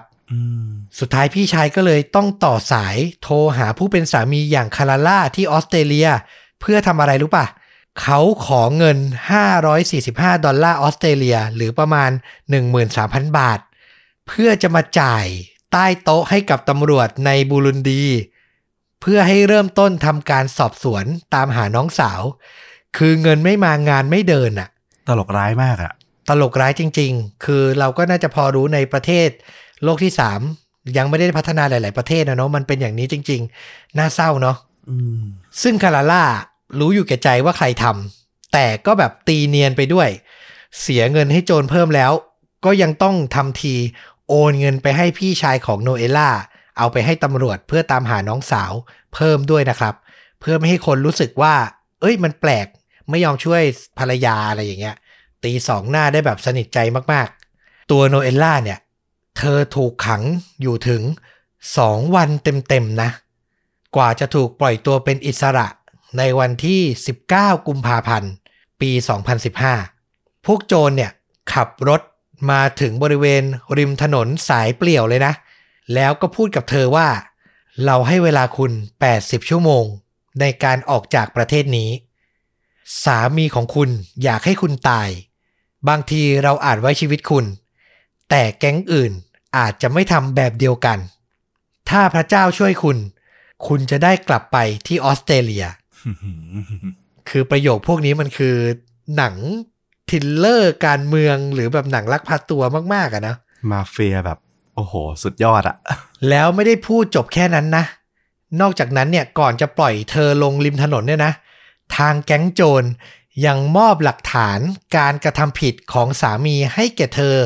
ประกอบด้วยการ์ดหน่วยความจำที่มีบันทึกการสนทนาทางโทรศัพท์ ของสามีกับแก๊งโจรเกี่ยวกับคดีเนี้ยนะ รวมถึงใบเสร็จรับเงิน เป็นหลักฐานว่าสามีได้โอนเงินผ่านช่องทางอย่าง Western Union มาให้แก๊งโจรจริง ๆอะคือมัดตัวได้เลยอะ หลักฐานแน่นมากนะครับ แก๊งโจรบอกทิ้งท้ายกับโนเอล่าว่า เราแค่อยากให้คุณกลับไป แล้วบอกผู้หญิงโง่ๆคนอื่นๆ อย่างคุณว่าเกิดอะไรขึ้น พวกคุณมีโอกาสได้เดินทางไปต่างประเทศเพื่อชีวิตที่ดีขึ้น แต่เงินที่พวกคุณได้รับ เงินที่รัฐบาลเหล่านั้นให้คุณ คุณกลับใช้มันเพื่อมาวางแผนฆ่ากันเองอะคือโจรเรื่องเนี้ยมันต่างจากเรื่องอื่นที่เราเคยเล่ามาก ๆอะ คือมันมีคติประจำใจอยู่อะ เออ แต่เราไม่ได้พูดนะว่ามันเป็นคนดีนะ ต้องบอกก่อน อย่างที่ต้อมบอกเลยคือโจรที่มีหลักการมีรุมีอุดมการณ์บางอย่างอะ่ะ เออ ไม่มีทางฝืนหรือขัดอุดมการณ์ที่เขาตั้งเอาไว้เด็ดขาด และหลังจากนั้นหลังจากถูกปล่อยตัวนะครับ โนเอล่าก็ต้องรีบวางแผนจะกลับออสเตรเลียทันที อย่างที่บอกมีเวลาแค่ 80 ชั่วโมงนะ ก่อนที่สามีอาจจะรู้ตัวแล้วก็อาจจะจ้างแก๊งอื่นมาล่าเธอนะ โดยเธอได้ทำการโทรหาบาทหลวงในโบสถ์ที่สนิทกับเธอในเมืองเมลเบิร์นนะนะ และขอความช่วยเหลือจากเขา โนเอล่าเล่าว่า มันเป็นเวลากลางดึก ฉันพูดกับบาทหลวงว่า นี่ฉันเองนะ ฉันยังมีชีวิตอยู่ ได้โปรดอย่าบอกใครนะ คาราล่าวางแผนจะฆ่าฉัน บาทหลวงพูดตอบกลับมาทันทีว่าโนเอล คือเรียกโนเอล่าว่าโนเอลนะ ฉันไม่เชื่อหรอก บาเลงกาฆ่าใครไม่ได้หรอก แต่โนเอล่าก็พูดยืนยันประโยคสุดท้ายว่า ท่านบาทหลวง โปรดเชื่อฉันเถอะ หลังจากนั้นเธอก็ได้รับความช่วยเหลือนะ แต่ก็ต้องรอถึง 3 วันเต็มๆครับ ในที่สุดเย็นวันที่ 22 กุมภาพันธ์ ปี 2015 โนเอล่าก็หาทางกลับมาที่เมลเบิร์นได้จนสำเร็จ ถึงตรงนี้คาราล่าได้แจ้งชุมชนว่า ภรรยาของเขาอะเสียชีวิตในอุบัติเหตุอันน่าเศร้าที่บูรุนดี เขาได้ใช้เวลาทั้งวันทำหน้าที่เจ้าภาพงานศพภรรยาตัวเอง มีผู้คนและเหล่าเพื่อนๆ เดินทางมาแสดงความเสียใจอย่างต่อเนื่อง หลายคนบริจาคเงินให้กับเขาและครอบครัว เหตุการณ์ดำเนินไปจนถึงเวลาประมาณหนึ่งทุ่มครึ่ง โนเอล่าเล่าว่า เธอแอบอยู่บริเวณแถวบ้านนะ แล้วก็เห็นคาราล่าเนี่ยยืนอยู่หน้าบ้าน มีผู้คนต่างพากันไว้ทุกข์และแสดงความเสียใจกับเขา ต่อมาเขาก็เดินพาคนกลุ่มหนึ่งไปส่งที่รถ ขณะที่แขกเหล่านั้นขับรถกลับออกไป โนเอล่าก็ปรากฏตัวออกมายืนอยู่หน้าสามีตัวเองครับ โอ้โห ฉันยืนมองเขา สีหน้าเขาหวาดกลัว เขาดูไม่เชื่อ จากนั้นเขาก็เริ่มเดินเข้ามาหาฉันอย่างช้าๆ ราวกับว่าเขากำลังเดินอยู่บนกระจกที่แตกละเอียด เขาพูดกับตัวเองไม่หยุด พอมาถึงตัวฉัน เขาก็แตะไหล่ฉัน ก่อนจะกระโดดด้วยความตกใจกลัว โนเอล นั่นคุณเหรอ คาราล่าพูดเสียงดัง จากนั้นเขาก็เริ่มกรีดร้องว่า ผมขอโทษสำหรับทุกอย่างซีนนี้ก็หนังอีกนะ คือแบบมาโผล่ที่งานศพตัวเองอะนึกออกใช่ไหมโอ้โห แล้วเป็นแบบ อารมณ์คือแบบช็อตการล้างแค้นที่ถ้าใครดูติดตามมาตั้งแต่แรกจะรู้สึกแบบ โคตรสะใจกับฉากนี้มากๆอะ จริง ซึ่งในเวลานั้นน่ะ ที่เธอไปปรากฏตัวหน้าสามีอะเธอก็ได้ทำการแจ้งตำรวจไว้แล้ว พอเจ้าหน้าที่มาถึงบ้าน พวกเขาก็ทำการควบคุมตัวกาลาล่าไว้นะครับ เช้าวันต่อมาตำรวจก็แนะนำให้โนเอล่าเนี่ย โทรหาคาราล่าเพื่อพูดคุยกัน และนั่นก็เป็นเวลาที่เขาสารภาพกับภรรยาของเขาถึงเหตุการณ์ทุกอย่างครับ มีการบันทึกเทปเพื่อเป็นหลักฐาน โดยคาราล่าเนี่ยขอร้องให้โนเอล่ายกโทษให้ แล้วก็เปิดเผยว่าเหตุใด เขาถึงสั่งฆ่าเธอ ซึ่งเหตุผลเป็นอะไรที่เราแบบใช้คำว่าอะไรดีละเหี่ยใจมาก โนเอล่าเล่าว่าคาราล่าบอกว่า เขาต้องการจะฆ่าฉัน เพราะเขา หึงหวงฉันฮะ เดี๋ยวก่อน ต้องบอกก่อนนะว่า เราคาดเดาเหตุผลเขามาตลอดเรื่องเลย สิ่งหนึ่งที่คิดอยู่ตลอดคือ เขาน่าจะมีคนอื่นแล้วเขาก็เลยแบบ อยากจะฆ่าเมียตัวเองเพื่อที่แบบแต่งงานใหม่หรืออะไรอย่างเงี้ยไม่ใช่ด้วย ไม่ใช่ คือหึงหวง เราไม่รู้ว่าเรื่องราวเจาะลึกมันเป็นอย่างไรอะนะเพราะมันไม่ได้มีใครมาเล่าเพิ่ม แต่คาราล่ายืนยันว่าเขาอะแอบสืบจนรู้ว่าเหมือนโนเอล่ากำลังแบบ ไปถูกใจใครคนใหม่อะแล้วเหมือนจะมีวี่แววว่าจะทิ้งเขาไปอะโอ้โห เออ อยากทิ้งเขาไปหาผู้ชายคนอื่นน่ะ ซึ่งโนเอล่าก็ปฏิเสธทั้งทางสื่อทั้งกับตำรวจทั้งกับทุกคนนะว่าเธอไม่ได้เคยคิดอย่างนั้นเลยอะ่ะ มันไม่ใช่สิ่งที่เป็นจริงเลยสิ่งที่คาราล่าคิดอะนะครับ ซึ่งเราอะค่อนข้างเชื่อเธอนะ คุณแม่ลูกแปดอะจะทิ้งสามีไปหาใครอะเราถามหน่อย จริง แล้วถ้าสืบจนรู้ขนาดนั้นอะรู้ถึงผู้ชายคนนั้นอะ แทนที่จะฆ่าเมียตัวเองไปฆ่าผู้ชายคนนั้นไม่ดีกว่าเหรอๆเออ อันเนี้ยก็น่าคิด แต่อย่างว่าแหละเขาก็อาจจะจิตใจไม่กล้าพอที่จะทำเอง และการกระทำเช่นนั้นในประเทศออสเตรเลียเขาก็คงรู้ว่าเขาจะโดนโทษหนักอืมแต่พอกลับไปที่บูรุนดีมันเหมือนเป็นช่องโอกาสเหมือนกันนะ ว่าแบบสามารถจัดการได้แบบเงียบๆอะถูกไหมอืมอืมอืม ซึ่งจริง ๆ แล้วอะในการให้ปากคำตำรวจครั้งแรกนะคาราล่าปฏิเสธว่าไม่มีส่วนเกี่ยวข้องกับแผนการฆาตกรรมภรรยา แต่พอตำรวจอะเปิดบันทึกการสนทนาทางโทรศัพท์ ซึ่งเป็นหลักฐานที่โนเอล่านำกลับมาจากบูรุนเดียนะให้เขาฟัง เขาก็เริ่มร้องไห้ครับ แล้วก็ยอมรับสารภาพในที่สุด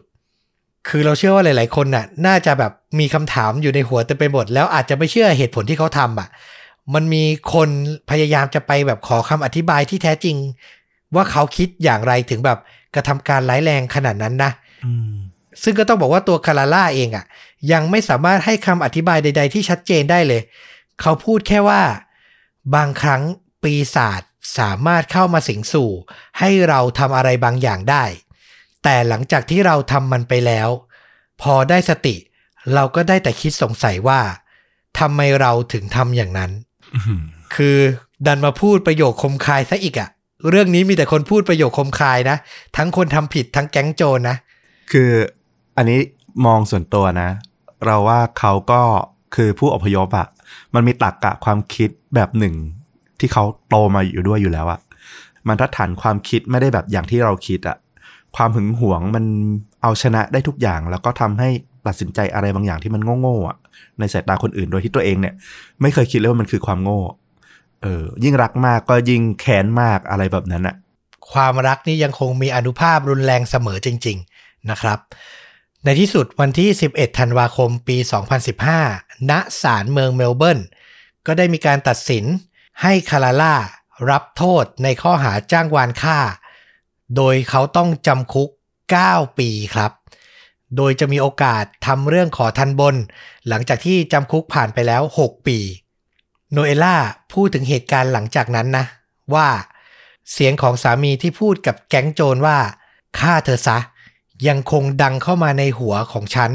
ทุกครั้งเวลาที่ฉันกำลังจะนอน คือมันเป็นเสียงที่หลอนก้องอยู่ตลอดเวลานะ ทุกคืน ฉันเห็นสิ่งที่เกิดขึ้นในสองวันนั้น กับเหล่าโจรลักพาตัว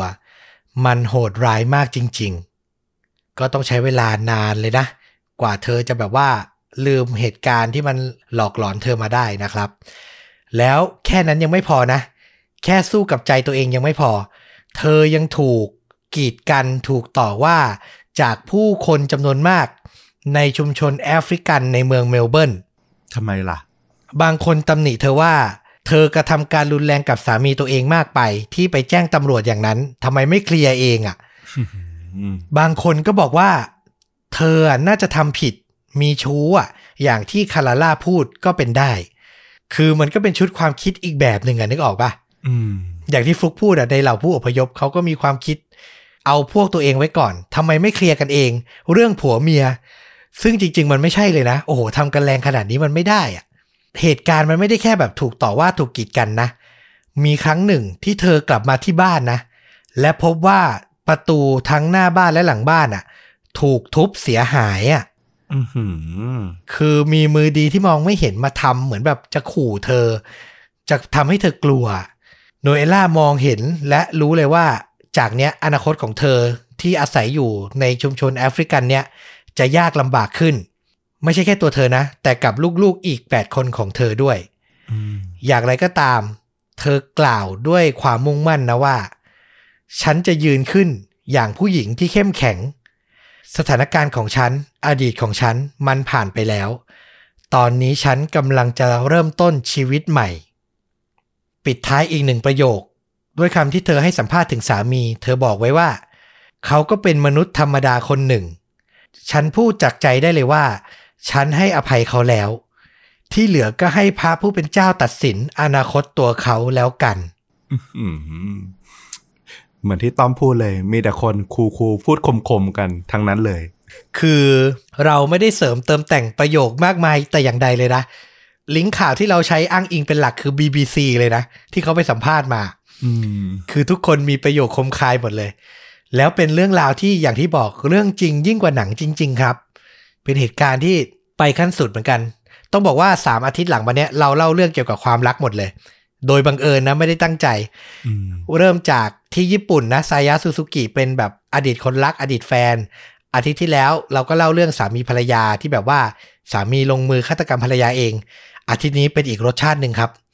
ซึ่งมันใหญ่โตนะ มีแก๊งโจรมีผู้ก่อการร้ายมาเกี่ยวข้องด้วย แต่ทั้งหมดทั้งมวลมันเริ่มต้นจากความรักหมดเลยอะอืมเออ อนุภาพของมันนะ อย่างที่เขาบอกนะ เป็นทั้งความอบอุ่น หรืออาจจะเป็นเปลวเพลิงแผดเผาชีวิตเราก็ได้ต้องระวังให้ดี และต้องมีสติรักอย่างมีสติมากๆนะครับผม ไม่ใช่พี่อ้อยพี่ชอตแต่ด้วยความปรารถนาดีจากาพี่ต้อมพี่ฟุกนะครับ ฟุกมองยังไงบ้างมีอะไรเพิ่มเติมไหมอืมก็มีความรู้สึกแบบ เออ เป็นตัวละครที่น่าสนใจนะ ในมุมมองของเราถ้ามองมันแบบ เหมือนหนังเรื่องหนึ่ง ซึ่งมันมีความเป็นหนังมากๆนะ มีฉากอารมณ์ มีการแบบแผนสั่งการข้ามประเทศด้วยนะ โอ้โห นี่มันโปรดักชันข้ามประเทศอะไม่ธรรมดานะ อะไรอย่างเงี้ยนะ คือตัวละครดีไซน์ออกมาได้แบบน่าสนใจทุกตัวเลย ทั้งนั้นที่มันเรื่องจริงอะนะ ยิ่งตัวละครของกลุ่มคนร้ายเนี่ยแบบ โอ้โห อะไรกันครับพี่นี่นะครับผม โชคดี อย่างหนึ่งคือทุกอย่างมันจบแบบ happy ending เราก็เลยมาสามารถวิเคราะห์กันแบบว่าอาจจะแบบมีอารมณ์ขำขันเล็กน้อยแทรกได้อะเนาะเออถ้ามันจบแบบไม่ดีนี่ก็คงเศร้าน่าดูเหมือนกัน เศร้า แล้วผมก็มองอีกอย่างนะ คือคนร้ายอะ คนที่จับตัวเธออะคือมองในแง่หนึ่งอะจะบอกว่ามีอุดมการณ์ก็ได้ แต่ว่ามองอีกแง่หนึ่งที่ปล่อยตัวเธอไปแล้วแบบ มอบหลักฐานให้ทั้งหมดอะก็คือตั้งใจให้เพื่อให้จะแบบ ไปจัดการสามีให้อยู่หมัดแหละเพราะไม่งั้น ถ้าสามีเธอยังรอดอยู่แล้วรู้ว่าแบบปล่อยเธอรอดชีวิตอะก็อาจจะความ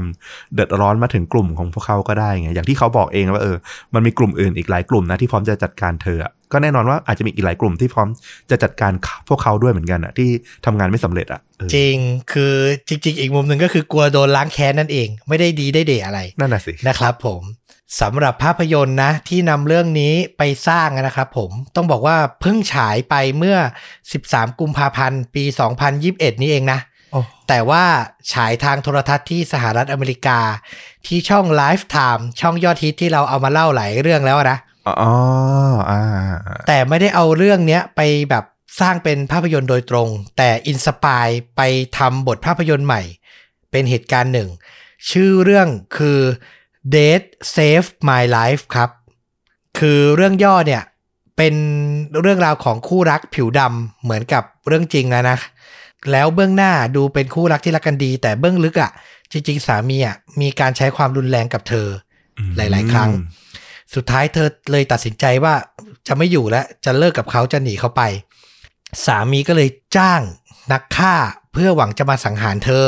อะอันนี้ก็คืออินสปายจากเรื่องจริงไปนะ แล้วสิ่งที่เธอทำได้ก็ตามชื่อเรื่องเลยคือ Death Save My Life เธอก็ต้องแกล้งทำเป็นตายอะเพื่อเอาชีวิตให้รอด แล้วเพื่อกลับมาจัดการกับสามีเธออีกทีหนึ่งอะอืมอืมเข้มข้นน่าดูมากนะครับผม ซึ่งถ้าอยากดูจริงๆ เราว่าก็ต้องไปที่เว็บไซต์ของ Lifetime นี่แหละ แต่หลาย ๆ ครั้งนะ พอภาพยนตร์ของช่องเนี้ย ฉายไปสักพักและ รอไปสักแป๊บหนึ่ง full movie แบบถูกลิขสิทธิ์ก็จะมาลงใน YouTube ช่อง Lifetime Asia ลองไป search ดูมีหลายเรื่องน่าสนใจนะครับผมอ่าแต่เรื่องนี้อาจจะยังไม่ลงนะ ยังเห็นแค่ trailer เพราะว่ามันค่อนข้างใหม่ เพิ่งฉายไปปีนี้เองนะครับผมเดี๋ยวก็รอดูกันอีกทีว่าจะมีโอกาสได้รับชมผ่านสตรีมมิ่งถูกกฎหมายอย่างไรบ้างนะครับ แต่ลองไปดู trailer กันก่อน น่าสนใจน่าสนใจมากๆ เอาละและนี่ก็คือเรื่องจริงยิ่งกว่าหนังส่งท้ายปี 2021 นะครับผม อะฟลุกเรามาอวยพรปีใหม่ คุณผู้ฟังกันดีกว่า ต้อมก่อนละกัน อ่าเริ่มจากผมก่อนแล้วกัน ในวาระดิถีขึ้นปีใหม่ปีนี้นะครับผม ผมรู้เลยว่าปีที่ผ่านมาเนี้ยไม่ว่าเราจะมีชีวิตสะดวกสบายหรือลำบากอยู่แล้วอย่างไรก็ตาม แต่ปีที่ผ่านมาไม่ง่ายแน่อืมๆทุกคนลำบากทุกคน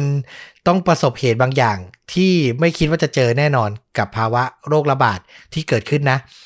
ผมเชื่อว่ามันจะค่อยๆดีขึ้น แม้มันจะมีสายพันธุ์ใหม่อะไรมาก็ตาม แต่มันใกล้แล้วล่ะ ผมเชื่อว่ามันใกล้จะถึงจุดจบแล้ว ใครที่ท้อที่จะไม่ไหวแล้วนะ ผมเป็นกำลังใจให้มากๆและ เชื่อว่ามันกำลังจะดีขึ้นครับกำลังจะผ่านไปแล้ว อดทนกันอีกนิดนึงนะ ผ่านมันไปด้วยกัน แล้วฟ้าหลังฝนนะมันสดใสเสมอนะ อย่าลืมดูแลสุขภาพกันด้วยนะครับ เที่ยวปีใหม่ด้วยความระมัดระวังนะ ทั้งเรื่องแอลกอฮอล์เรื่องการเดินทางรวมถึงเรื่อง social distance ด้วยนะครับผมอะฟลุกเชิญครับ ก็เรียกว่าต้อมก็พูดได้ครอบคลุมในแทบทุกเรื่องเลยละผมก็เสริมอีกนิดเดียวแล้วกันว่า เออ มันเกิดเรื่องราวหลายอย่างเกิดขึ้นมาเนอะกับทุกๆ คนทุกๆชีวิตเลย ปีหน้าก็เป็นอีกปีหนึ่งที่เราก็น่าจะต้องตั้งเป้าหมายตั้งความหวังเอาไว้เหมือนเดิมอะเนาะ อย่ายอมท้อถอย อย่ายอมแพ้ว่าเออ มันอาจจะเกิดอะไรขึ้นที่มันแย่หรือหนักหนากว่านี้แต่ อย่าให้ตัวเองหมดความหวังอะเนาะให้มีความหวังอยู่ อย่างน้อยที่สุด ปีหน้าเราอาจจะได้เลือกตั้งนะครับ อันนี้ดีอันนี้ดีนะครับผม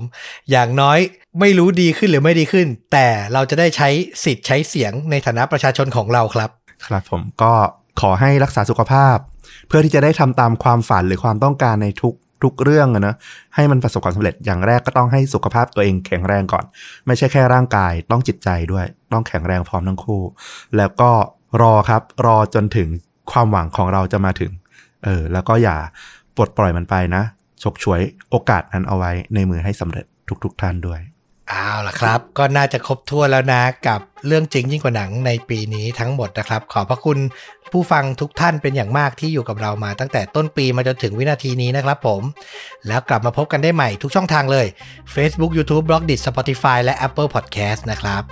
วันนี้ต้อมกับฟุกก็ขอลาไปด้วยคำนี้เลยแล้วกันล่วงหน้าว่า สวัสดีปีใหม่ครับ ครับ สวัสดีปีใหม่ครับ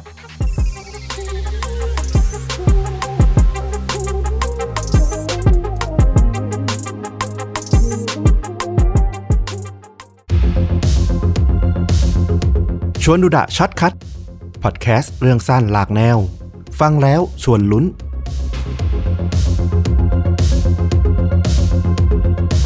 วันนี้ก็จะพาต้อมนะครับ แล้วก็คุณผู้ฟังเนี่ย ไปเยือนยังประเทศรัสเซียเนาะ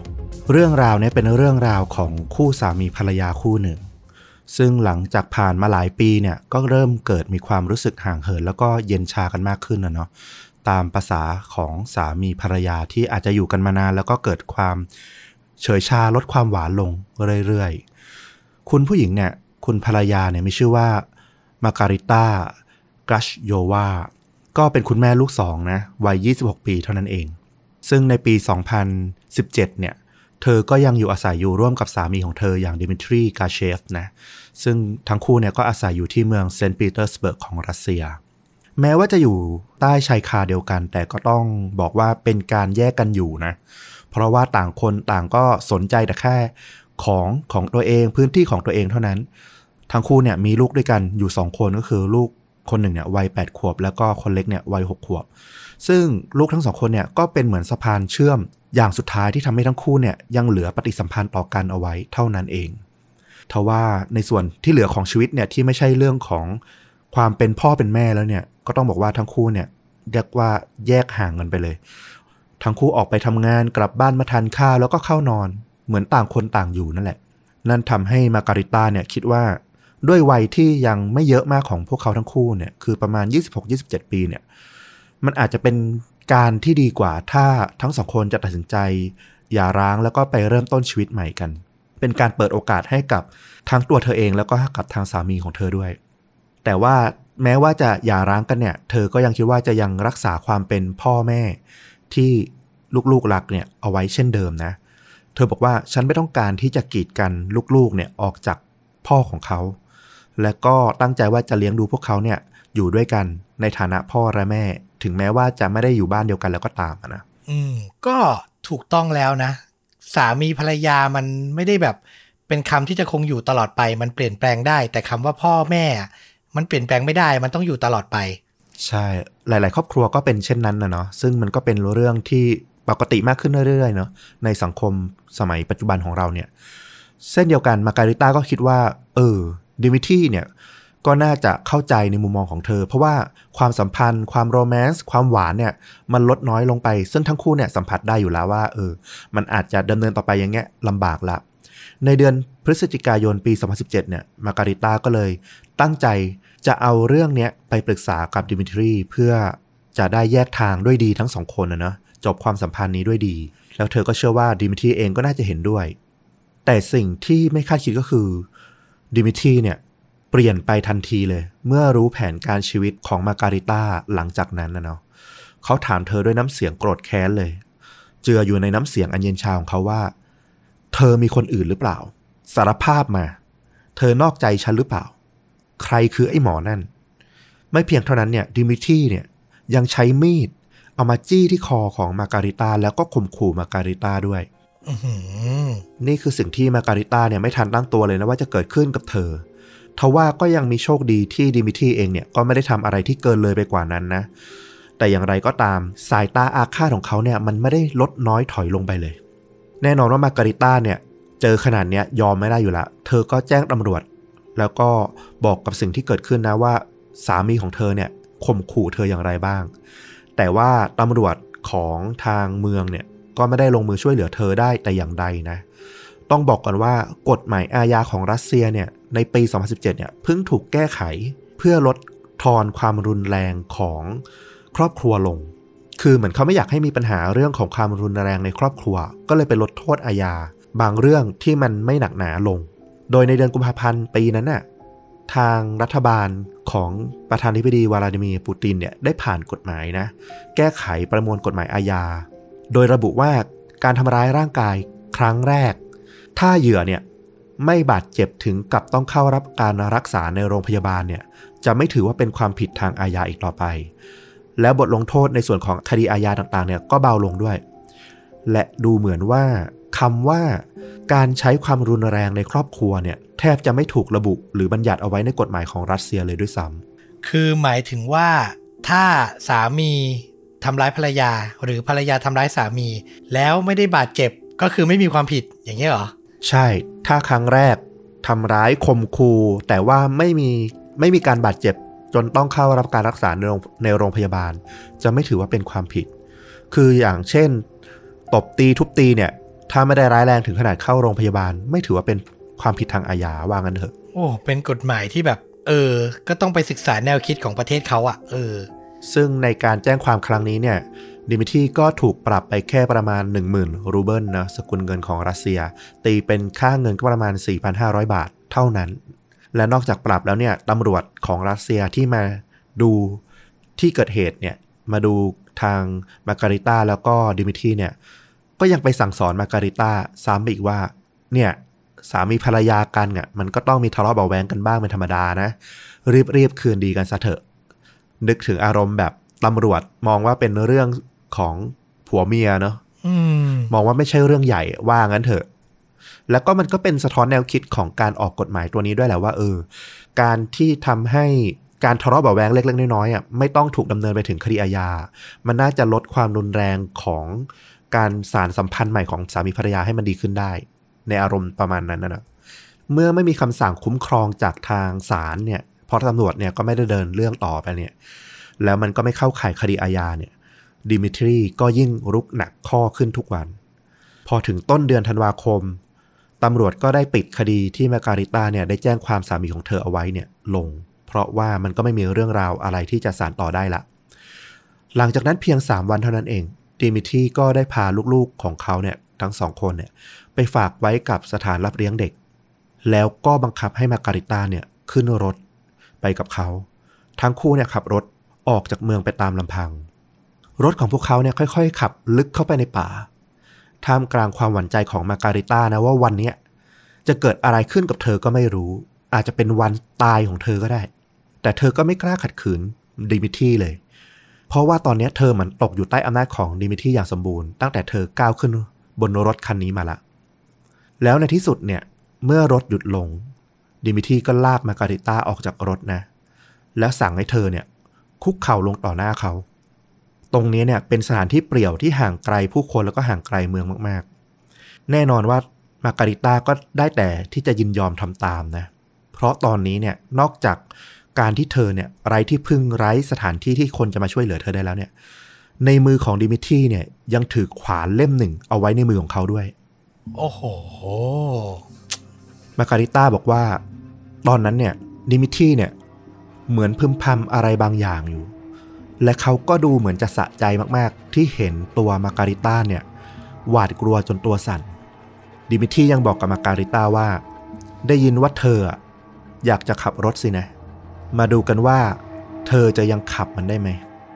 ฉันจะไม่ยุ่งเรื่องที่เธอเนี่ยจะซื้อรถ หรือจะไปอยู่กับผู้ชายคนไหนก็ตาม แต่จากนี้ไป เธอจะไม่สามารถแตะต้องลูกของเรา ซึ่งเป็นสิ่งที่เธอคงรักมากที่สุดได้อีกต่อไปและ ดิมิทีตะโกนใส่มาการิต้า ว่า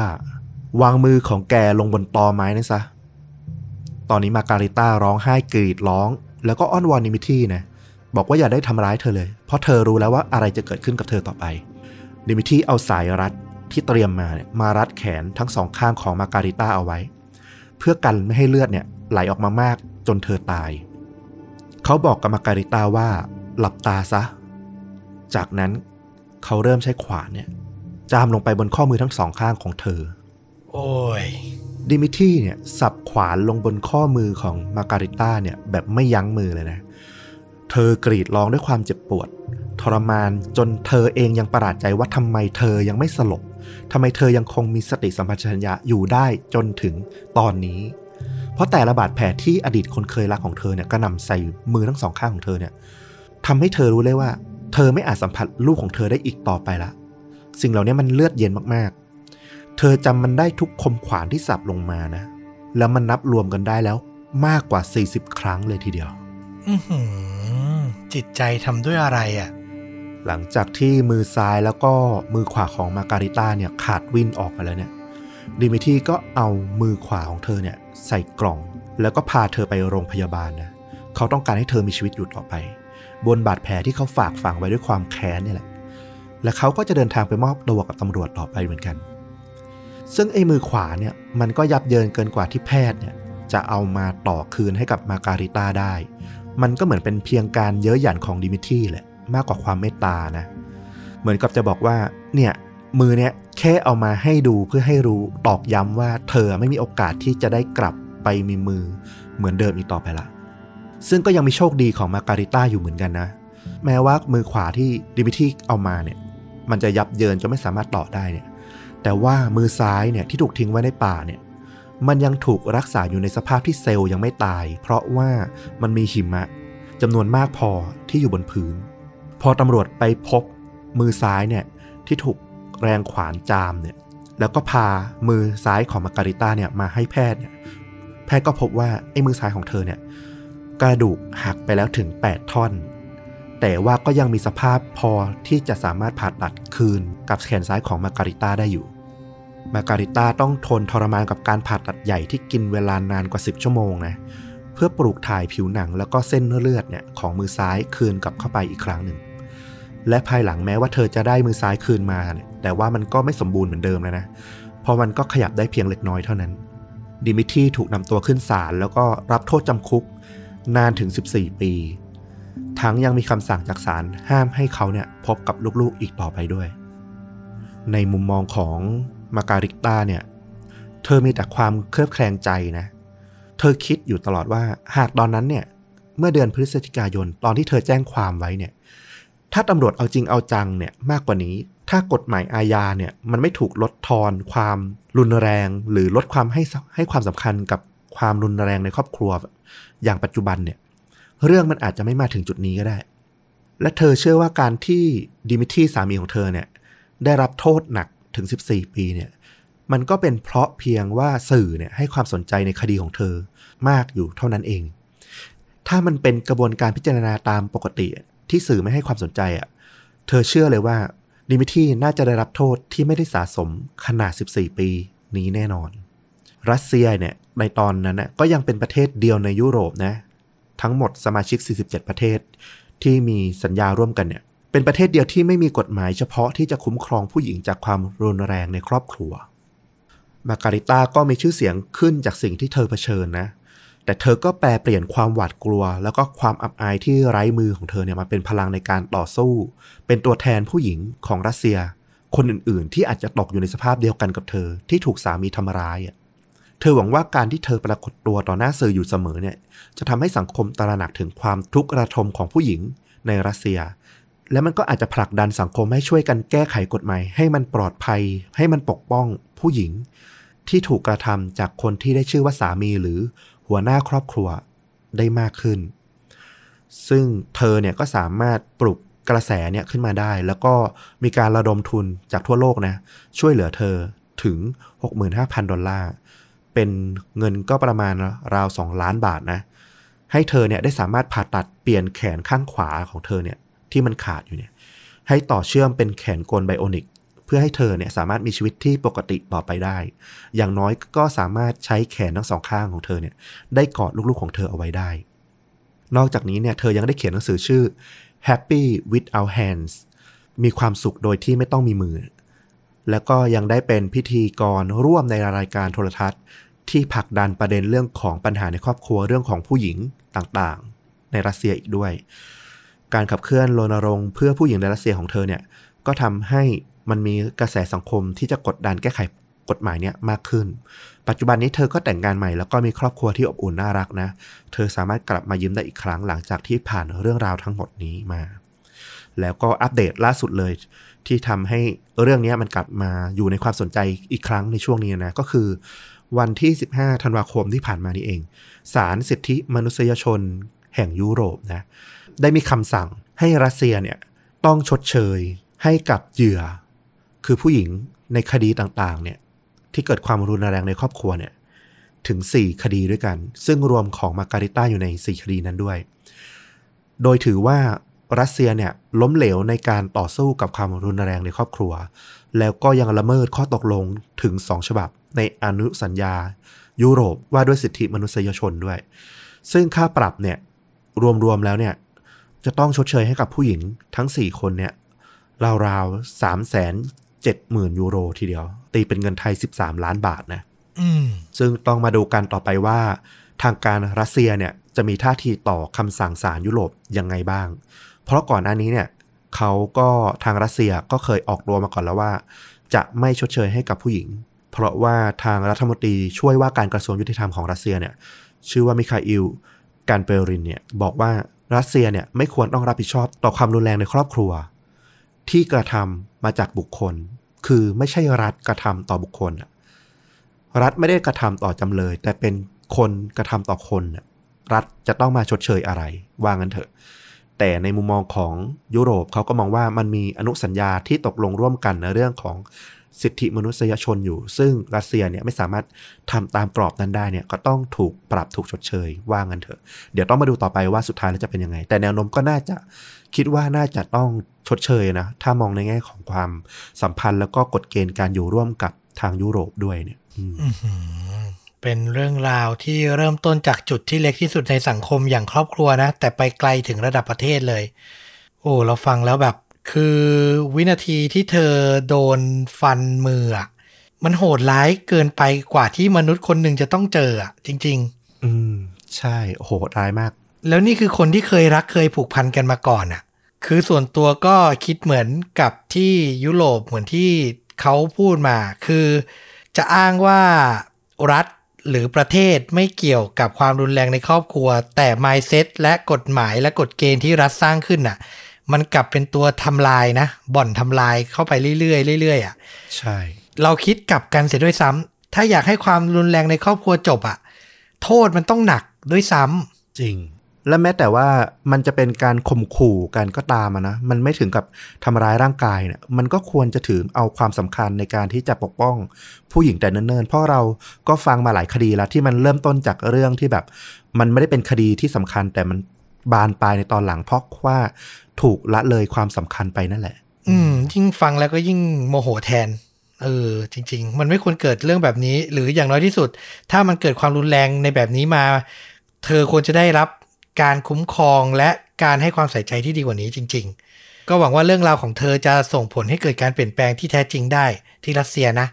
และรวมถึงหวังว่าสังคมเราก็จะเห็นความสำคัญของการคุ้มครองสิทธิ์ คนที่ถูกทำร้ายในครอบครัวนะ ให้มากขึ้น จริง ๆ เรามองไปถึงเรื่องของตอนยาวก่อนหน้าของต้อมไปด้วยเนอะที่เพิ่งเล่าไปเมื่อวันพฤหัสบดีที่ผ่านมา อืมว่าถึงมันจะไม่ใช่เรื่องของตัวเราเองอะแต่ถ้าเราเรารับรู้ว่ามันมีเรื่องราวที่เกิดขึ้นว่ามันอาจจะมีความรุนแรงตามมาต่อผู้หญิงอะเราจะเป็นเพื่อนของฝั่งผู้ชาย เราจะเป็นเพื่อนของฝั่งผู้หญิง หรือแม้แต่เราจะเป็นแค่คนรู้จักห้องข้าง ๆ ก็ตามอะ ถ้ามันเห็นสัญญาณบางอย่างอย่างพวกนี้เนี่ย เราก็มีสิทธิ์ช่วยในการยับยั้งมันตั้งแต่ต้นนะเนาะเออถ้าทุกคนให้ความสนใจที่จะสังเกตแล้วก็ร่วมกันที่จะแบบยับยั้งมันอะเราว่าหลาย ๆ คดีในสังคมมันจะไม่เกิดขึ้นเลย เราได้ยินมาตั้งแต่เด็กคำว่า เรื่องของผัวเมียเขาเราไม่เกี่ยวอืมคือเราว่าปรับไมเซ็ตตรงนี้กันเถอะ เกี่ยวเหอะ ต่อให้ภายหลังเขาจะคืนดีกันจะเราจะโดนล้อว่าอ่าเป็นไงล่ะสุดท้ายแล้ว ก็ไปยุ่งกับเรื่องของเขาทางไมอะไรอย่างเงี้ย ซึ่งสำหรับเรานะ ต่อให้โดนล้ออย่างนั้นนะ มันก็เป็นสิ่งเล็กน้อยมาก เทียบกับว่าถ้าสิ่งที่เราแบบสนใจ สิ่งที่เรามองแล้วว่ามันผิดปกติแล้วเรา